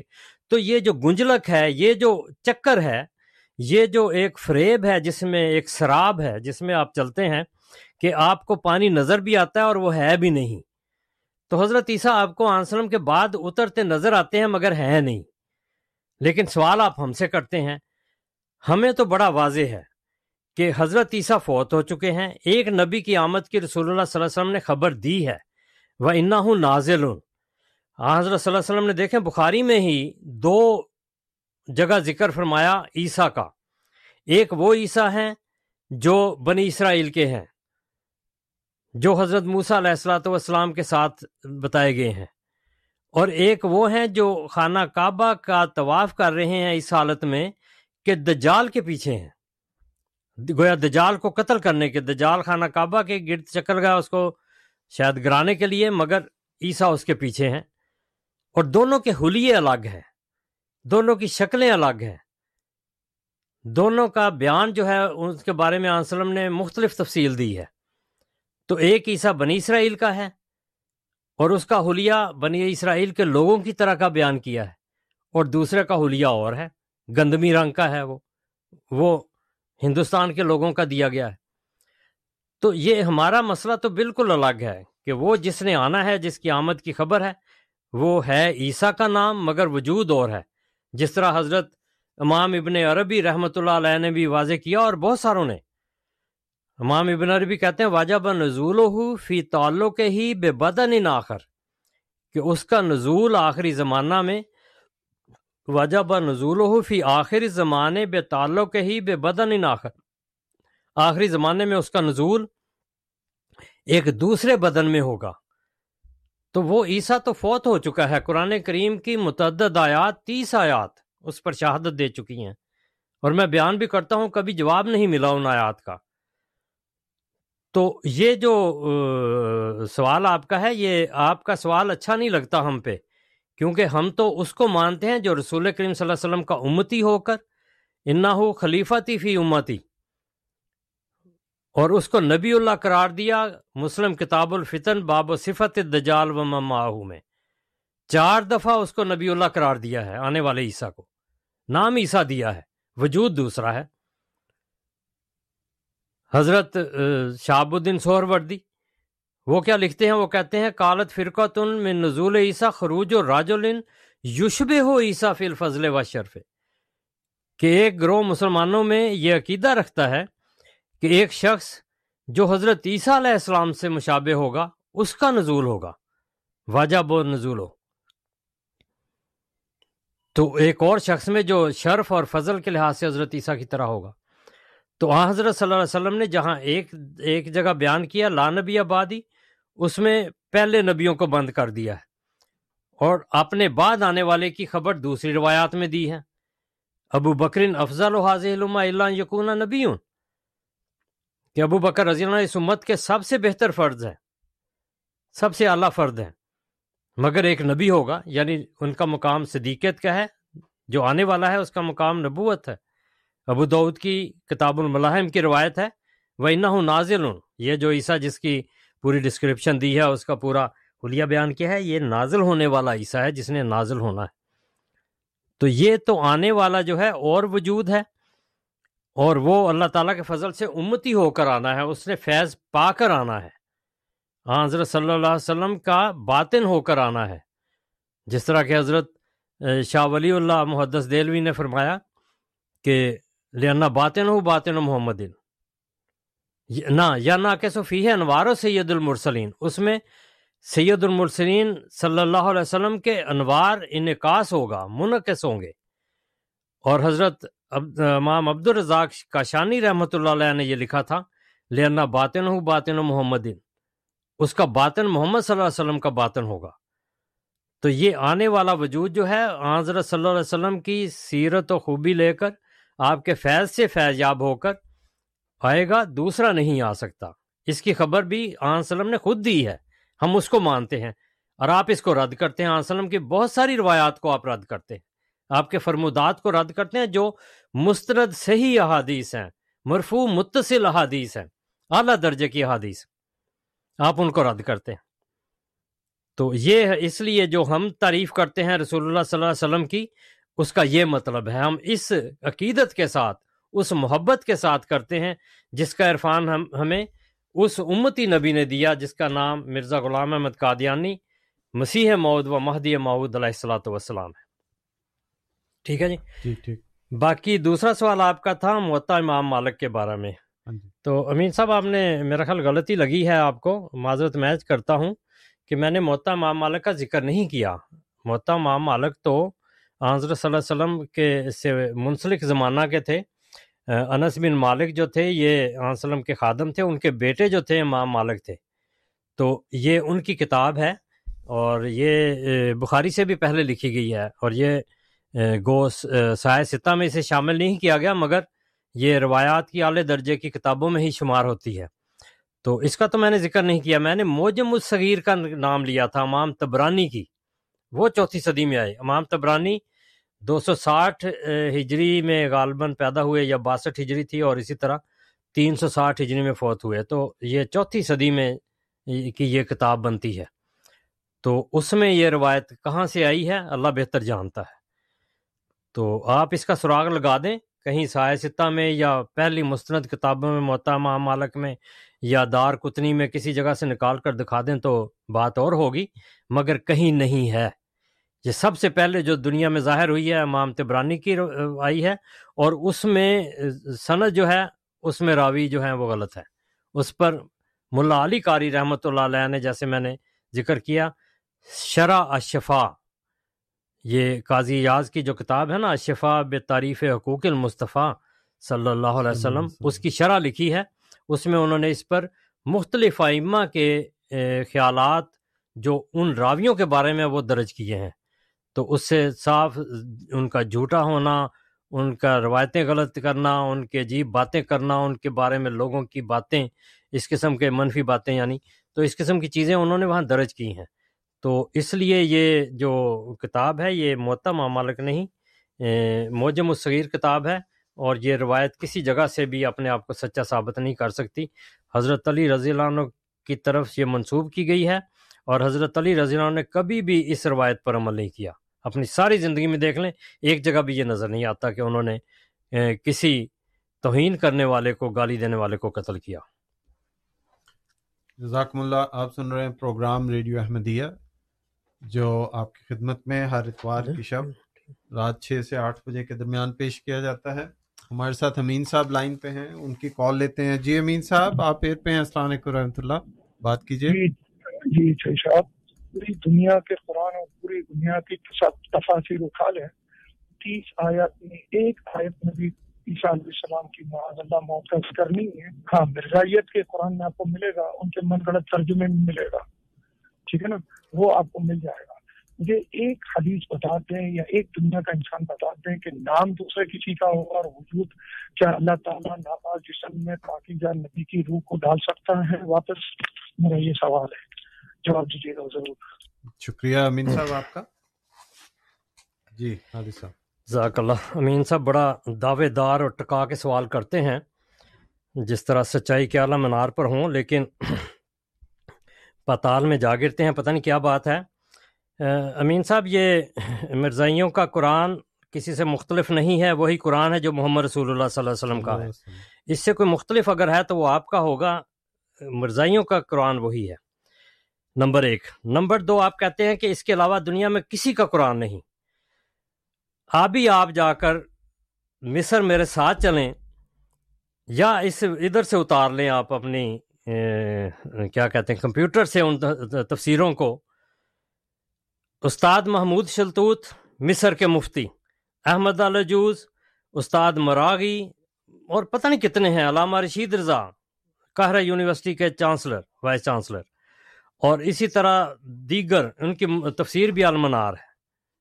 ان میں جا کے دیکھیں متوفی کا کیا مانا ہے۔ استاد احمد شلبی ابھی تک، ابھی تقریباً ان کو بیس، پچیس سال ہوئے ہیں، فوت ہوئے۔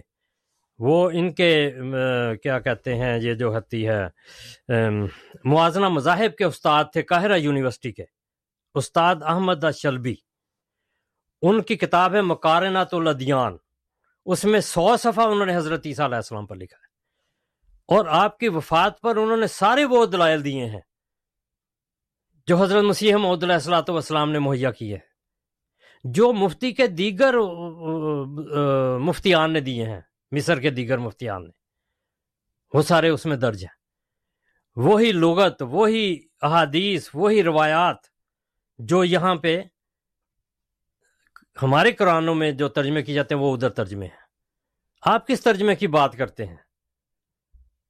عربوں میں تو بہت عام اس کو ترجموں میں بیان کیا گیا ہے، وفات کا۔ ہمارے پاس وہ لسٹیں موجود ہیں۔ مختلف تصویروں میں اس کا ذکر آتا ہے۔ تو یہ جو آپ دعویٰ کرتے ہیں، یہ آپ کا دعویٰ غلط ہے۔ بہت سارے لوگوں نے اس کو ذکر کیا ہے کہ حضرت عیسیٰ فوت ہو چکے اور وہی معنی کیے ہیں جو ہم کرتے ہیں۔ حضرت مسیح محدود علیہ السلاۃ والسلام نے تو اس پر چیلنج دیا ہے۔ وہ چیلنج توڑ دیں ہم باز آ جائیں گے۔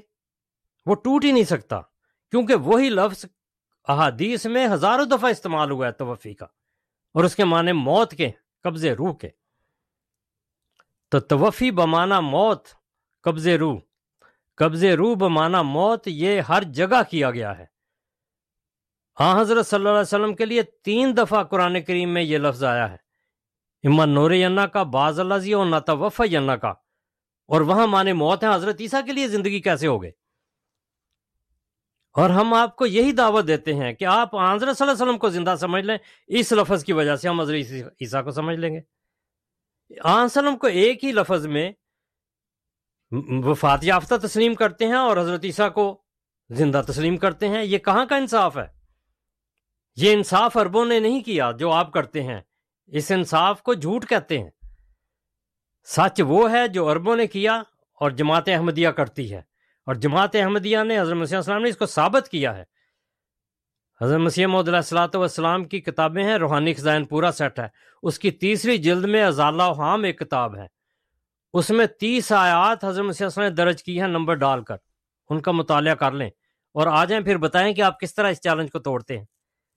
کہ اللہ تعالیٰ فائل ہو مفول زی روح ہو باب تفاول ہو اور رات کا کرینہ نہ ہو۔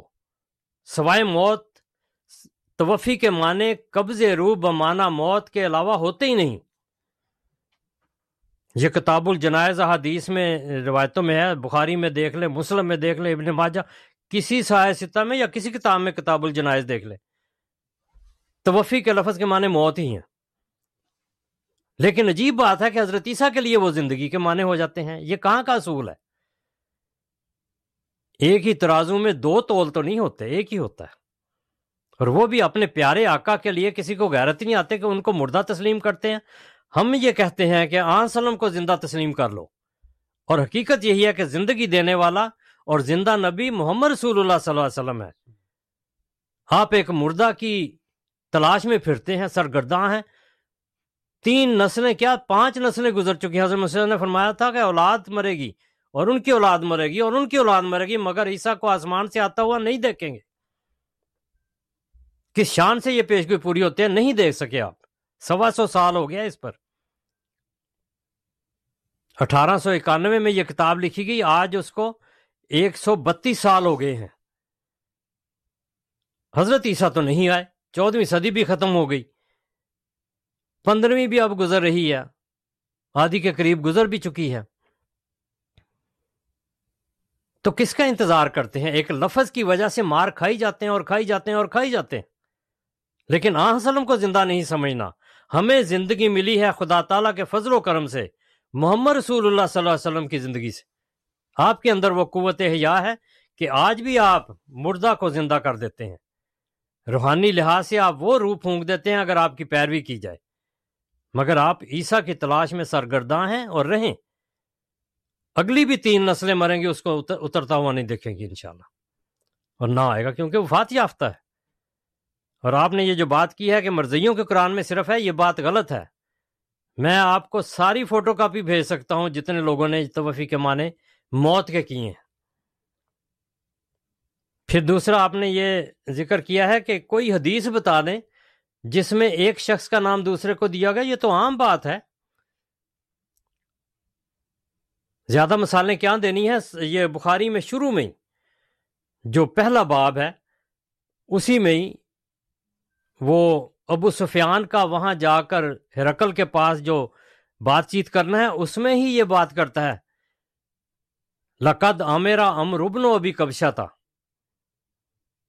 جخافہ ہو بنی کیا کہتے ہیں، ملک و بنی اسفر کہ ابن ابی کبشا کا معاملہ اتنا بڑھ گیا ہے کہ رومن امپائر کا بادشاہ بھی اس سے ڈرتا ہے۔ اب یہاں ابن کبشا ابن ابی کبشا کون تھا؟ اس نے رسول اللہ صلی اللہ علیہ وسلم کو نام دیا ہے دوسرے شخص کا۔ اور لٹریچر میں عام ہے، جب تشبیح دی جاتی ہے، دوسرا نام دیا جاتا ہے۔ تو آپ کہاں یہ پھرتے ہیں؟ میں نے ابھی جو حوالہ پڑھا تھا پہلے کہ کالت فرقہ تن میں نزول عیسیٰ خروج و راجا لن یوشب و عیسیٰ فی الفضل و شرف کما یقال راج الخیر مالا کن جس طرح ایک اچھے آدمی کو، نیک آدمی کو فرشتہ کہا جاتا ہے اور شریر کو شیطان کہا جاتا ہے، اسی طرح نام دیا گیا ہے ایک دوسرے شخص کو عیسیٰ کا۔ یہ حضرت شہاب الدین سوہر وردی، جن کا بہت بلند مقام ہے تصوف میں، ان کی کتاب ہے خریدت العجائب و فریدت الرغائب۔ اس میں انہوں نے یہ لکھا ہے۔ تو یہ جو ہے کہ دوسرے کا نام دینا، یہ عام محاورہ ہے۔ ماں اپنے بچے کو چاند نہیں کہتی۔ تو اس طرح نام دیے جاتے ہیں۔ ابو سفیان نے یہ حدیث میں، بخاری میں یہ ہے۔ تو آپ کہتے ہیں ایک ایک بھی بتا دیں، میں نے ایک بتا دیا، اس کے آگے بڑھیں گے اور بھی بتا دیں گے آپ کو۔ مگر یہ ہے کہ سچائی کو قبول کریں۔ آپ کے پاس سچائی نہیں ہے۔ اعتراض ہیں اور ایسے سوال ہیں جن کی بنیاد غلط بات، غلط ہے۔ اس کے اندر کوئی جان نہیں۔ جزاکم اللہ۔ جزاکم اللہ سامعین، آپ سن رہے ہیں پروگرام ریڈیو احمدیہ، جو آپ کی خدمت میں ہر اتوار کی شب رات چھ سے آٹھ بجے کے درمیان پیش کیا جاتا ہے۔ ہمارے آج کے پروگرام کے آخری مہمان امین صاحب ہیں۔ ان کی کال لیتے ہیں اور اس کے بعد وقت چونکہ بالکل ختم ہو رہا ہے اور سوال ہم نہیں لیں گے۔ جی امین صاحب، السلام علیکم۔ آپ ایر پہ بات کیجیے بہت شکریہ مکرم نبی صاحب۔ میرا چودھری صاحب سے سوال یہ ہے کہ جو تین نسلیں ختم ہونے کا دعویٰ کر کے گئے، اللہ کے، اللہ تعالیٰ نے یا اللہ کے نبی صلی اللہ علیہ وسلم نے عیسیٰ علیہ السلام کے نزول کا، نزول کی سطح مہینہ یا تاریخ بتائی۔ یا صرف یہ اشارہ کیا کہ قرب قیامت میں نازل ہوں گے۔ یہ مجھے بالکل مجھے یہ تین تین نسلیں جو آپ کہہ رہے ہیں نا، ایک سو بیس سال میں ختم ہو گئی مجھے کوئی ایسی قرآن پاک کی آیت اور وہ حدیث بتا دیں جس میں دن دن اور فجر کی نماز تو ہفتے میں ایک دفعہ آتا ہے اور فجر کی نماز روز ہوتی ہے۔ یہ اشارہ دیا گیا ہے۔ باقی مہینہ، صدی اور تاریخ بتا دیں۔ اور جو سوال آپ نے اپنی طرف سے بتا دیا نا، اس میں کپشا والا میں نے وہ سوال ہی نہیں کیا تھا۔ آپ نے موضوع بدل دیا۔ بہرحال یہی میرا آخری سوال ہے۔ جی ٹھیک ہے۔ بہت شکریہ آپ کا امین صاحب۔ جی مجھے بتائیں کیا سوال تھا؟ مجھے تو آواز بڑی جی انہوں نے کہا ہے کہ آپ نے تین نسلیں ختم ہونے کا دعویٰ کیا تو کیا حضرت صلی اللہ علیہ وسلم نے یا قرآن کی کسی آیت سے مسیح کے آنے کا وعدہ کیا گیا صدی یا سال یا دن کے حوالے سے؟ یہ میں جو سمجھ پایا ان کا سوال۔ اور ایک سو بیس کا کیا تھا؟ وہ بھی تھا ایک سو بیس نہیں میں اچھا اچھا چلیں اتنا ہی ٹائم بھی تھوڑا ہی ہے جی امین صاحب یہ آپ وقت کا دن کا اور ہفتوں کا پوچھتے ہیں مہینوں کا پوچھتے ہیں یا بہرحال جو بھی وقت پوچھتے ہیں وقت اس طرح نہیں بتایا جاتا کبھی بتایا بھی جاتا ہے کبھی نہیں بتایا جاتا ہاں حضرت صلی اللہ علیہ وسلم نے بتایا ہے اور قرآن کریم نے بھی بتایا ہے قرآن کریم یہ کہتا ہے جو دبر من سمائے لر سما یارو جو فی یومن کانا مقدار ہو الفا صنعت کہ اللہ تعالیٰ اپنا امر آسمان سے زمین پر نازل کرتا ہے ایک دن میں، جس کا اندازہ، جس کی مدت ایک ہزار سال ہے۔ تو خدا کا جو امر ہے، اس کا حکم جو ہے، وہ نازل ہوتا ہے ایک ہزار سال بعد۔ ایک ہزار کے سال میں سما یار جو ہے اس کی طرف واپس چلا جاتا ہے۔ اور بین ہی یہی رسول اللہ صلی اللہ علیہ وسلم نے بیان فرمایا ہے کہ تین صدیاں بہترین صدیاں ہیں، اس کے بعد یہ زوال پذیر ہوگا اسلام، وہ تفصیلی احادیث میں موجود ہے کہ بادشاہ آئیں گے، سخت ہوگا اور فیض آ جائے گا، گمراہی کا زمانہ آئے گا پھر۔ تو پھر، ایک ہزار سال بعد اللہ کا یہ عمر آسمان پر اٹھا جائے گا۔ یہ تیرہ سو سال بن جاتے ہیں۔ اس طرح یہ حساب بھی بن جاتا ہے۔ اگر آپ جیسے لوگ جو وقت پوچھتے ہیں، ان کے لیے یہ نسخہ موجود ہے۔ پھر آن سلم نے فرمایا لایات و بادل میں آتا ہے اور اس پر مفسرین حدیث نے یہ لکھا ہے، غالباً ملا علی کاری رحمۃ اللہ علیہ نے لکھا ہے الف لام جو المیاتین میں ہے، یہ بادل الف ہے۔ یعنی ایک ہزار سال کے بعد دو سو سال گزرنے پر یہ نشان ظاہر ہوں گے۔ تو یہ حضرت صلی اللہ علیہ وسلم کے بعد بارہ بارہ سو سال۔ تو یہ تیرہویں صدی کے آخر میں حضرت مسیح محدود علیہ السلاۃ والسلام کا نزول ہے۔ نزول عیسیٰ کا زمانہ یہ بنتا ہے۔ یہ تو لفظوں کی بات ہو گئی، مدت کی بات ہو گئی، لیکن جو زمانہ ہے رسول اللہ صلی اللہ علیہ وسلم نے بتایا ہے، وہ بڑا واضح ہے۔ اس میں جتنی نشانی ہیں ویز صوف و نوشرات ویز الوحوش و ہوشرات ویز البہار و سجرا صورت تکویر میں دیکھیں ویز الشار و اطلاعات، مختلف جو ہیں، نشانیاں بتائی ہیں۔ وہ ساری نشانیاں اس زمانے میں ظاہر ہوئی ہیں۔ یہ وہ وقت ہے جو قرب قیامت کا وقت ہے۔ اور قیامت کا مطلب ہوتا ہے گھڑی۔ ایک ایسی گھڑی جو اہم گھڑی ہوتی ہے۔ جیسے رسول اللہ صلی اللہ علیہ وسلم کے زمانہ میں بھی ایک ساتھ آئی تھی۔ اخترابات سات تو ون شکل کرو اور چاند دو ٹکڑے ہوا اور سلطنت رسول اللہ صلی اللہ علیہ وسلم کی گود میں آ گئی۔ ایک وہ گھڑی تھی۔ ایک گھڑی جو ہے، یہ ہے۔ قرب قیامت کی، جس میں یہ صورت تکویر میں ساری نشانیاں ہیں۔ یہ کس زمانے میں پوری ہوئی ہیں؟ صحیفے اس وقت پھیلے ہیں اور یہ ساری جو مواصلات کا سلسلہ ہے اور پھر یہ کہ اونٹنیوں کو ترک کر دیا گیا، ٹرین آ گئی، بسیں آ گئی، جہاز آ گئے اور مختلف جتنی نشانیاں ہیں، نہریں بنائی گئی ہیں، سمندر دریا پھاڑے گئے ہیں اور اس قسم کی ساری نشانیاں موجود ہیں۔ وہ سارا اسی زمانے میں ہوا ہے۔ تو یہی وہ زمانہ ہے جس میں اس نے نازل ہونا۔ جی۔ تو چودہویں صدی کا آپ ہم سے پوچھتے ہیں آپ کی علماء نے یہ کہا ہے میں اس وقت موجود تھا اپنی جوانی کے زمانے میں۔ جب یہ کہتے تھے اب چودہویں صدی کا آخری دن ہے اور سورج غروب نہیں ہوگا۔ اور مغرب کے وقت ہو گیا۔ ساروں کو اللہ تعالیٰ نے ادھر جھوٹا جلوس بھی نکالے انہوں نے کہ جی چودہویں صدی ختم ہو رہی ہے اب عیسا آئے گا۔ یہ آپ دیکھیں جا کے اس تاریخ کو اخباریں پڑھ لیں اس زمانے کی۔ وہ جو چودہویں صدی کا آخری دن تھا اس کے ارد گرد کے آپ اخبار پڑھیں کیا کچھ ہوتا رہا۔ ہے عجیب ایک نا تماشا بنایا ہوا تھا کہ خدا نے یہ اتنا لمبا کر دینا پھر مہدی آئیں گے اور بڑے بڑے جبے اور دستاروں والے وہ مسندیں بچھا کر گدے گاڑیوں پر اور بیلوں گاڑیوں جی۔ پر پتہ نہیں کس پر وہ۔ تو یہ اس طرح کا وہ ماحول تھا۔ اس طرح نہیں آیا کرتے۔ عمومی نشانیاں بتایا بتائی جاتی ہیں اور اس میں وہ آتا ہے۔ خدا کا آنے والا آتا ہے وہ آیا اور اللہ تعالیٰ کے فضل سے ایمان ان کو نصیب ہوتا ہے جو ایمان والے ہوتے ہیں تسلیم کرنے والے ہوتے ہیں۔ اس لیے ہم آپ کو دعوت دیتے ہیں آپ بھی ان پر دعا کر کے توجہ کریں تو اللہ تعالیٰ ہدایت دے گا۔ والسلام علام اتبا الہدا سامین اس کے ساتھ آج کا پروگرام ختم کرنے کی اجازت دیں۔ ہادی صاحب کا شکریہ، انیس صاحب کنٹرولز میں ان کا شکریہ، اور سب سے زیادہ سامعین، آپ کا شکریہ۔ آپ نے پروگرام سنا اور ہمیں وقت دیا۔ انشاءاللہ اگلے پروگرام میں پھر آپ سے ملاقات ہوگی۔ تب تک کے لیے مکرم نذیر اور ساتھیوں کو اجازت دیجیے السلام علیکم ورحمۃ اللہ وبرکاتہ۔ احمدیہ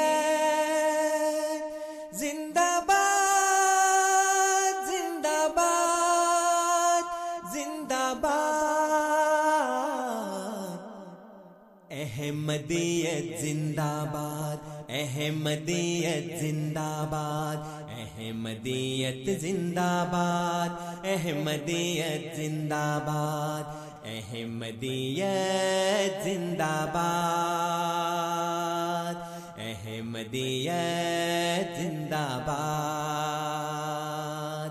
آج چراغا ہر گھر میں ہے خوشی ہر دل میں ہے۔ نئی صدی میں ہم داخل ہیں۔ شکر خدا کا ہر دل میں ہے۔ احمدیت زندہ باد۔ احمدیت زندہ باد۔ کرتے تھے صدیوں سے جس کا وہ مہدی ہے۔ آ چکا آئے گانا اور کوئی اب آنے والا چکا۔ احمدیت زندہ باد احمدیت زندہ باد۔ پرچم ہم اسلام کا ہر دم دنیا میں لہرائیں گے۔ کانٹے چاہے لاکھ بچھا دو، قدم بڑھاتے جائیں گے۔ احمدیت زندہ باد، احمدیت زندہ باد، احمدیت زندہ باد زندہ باد۔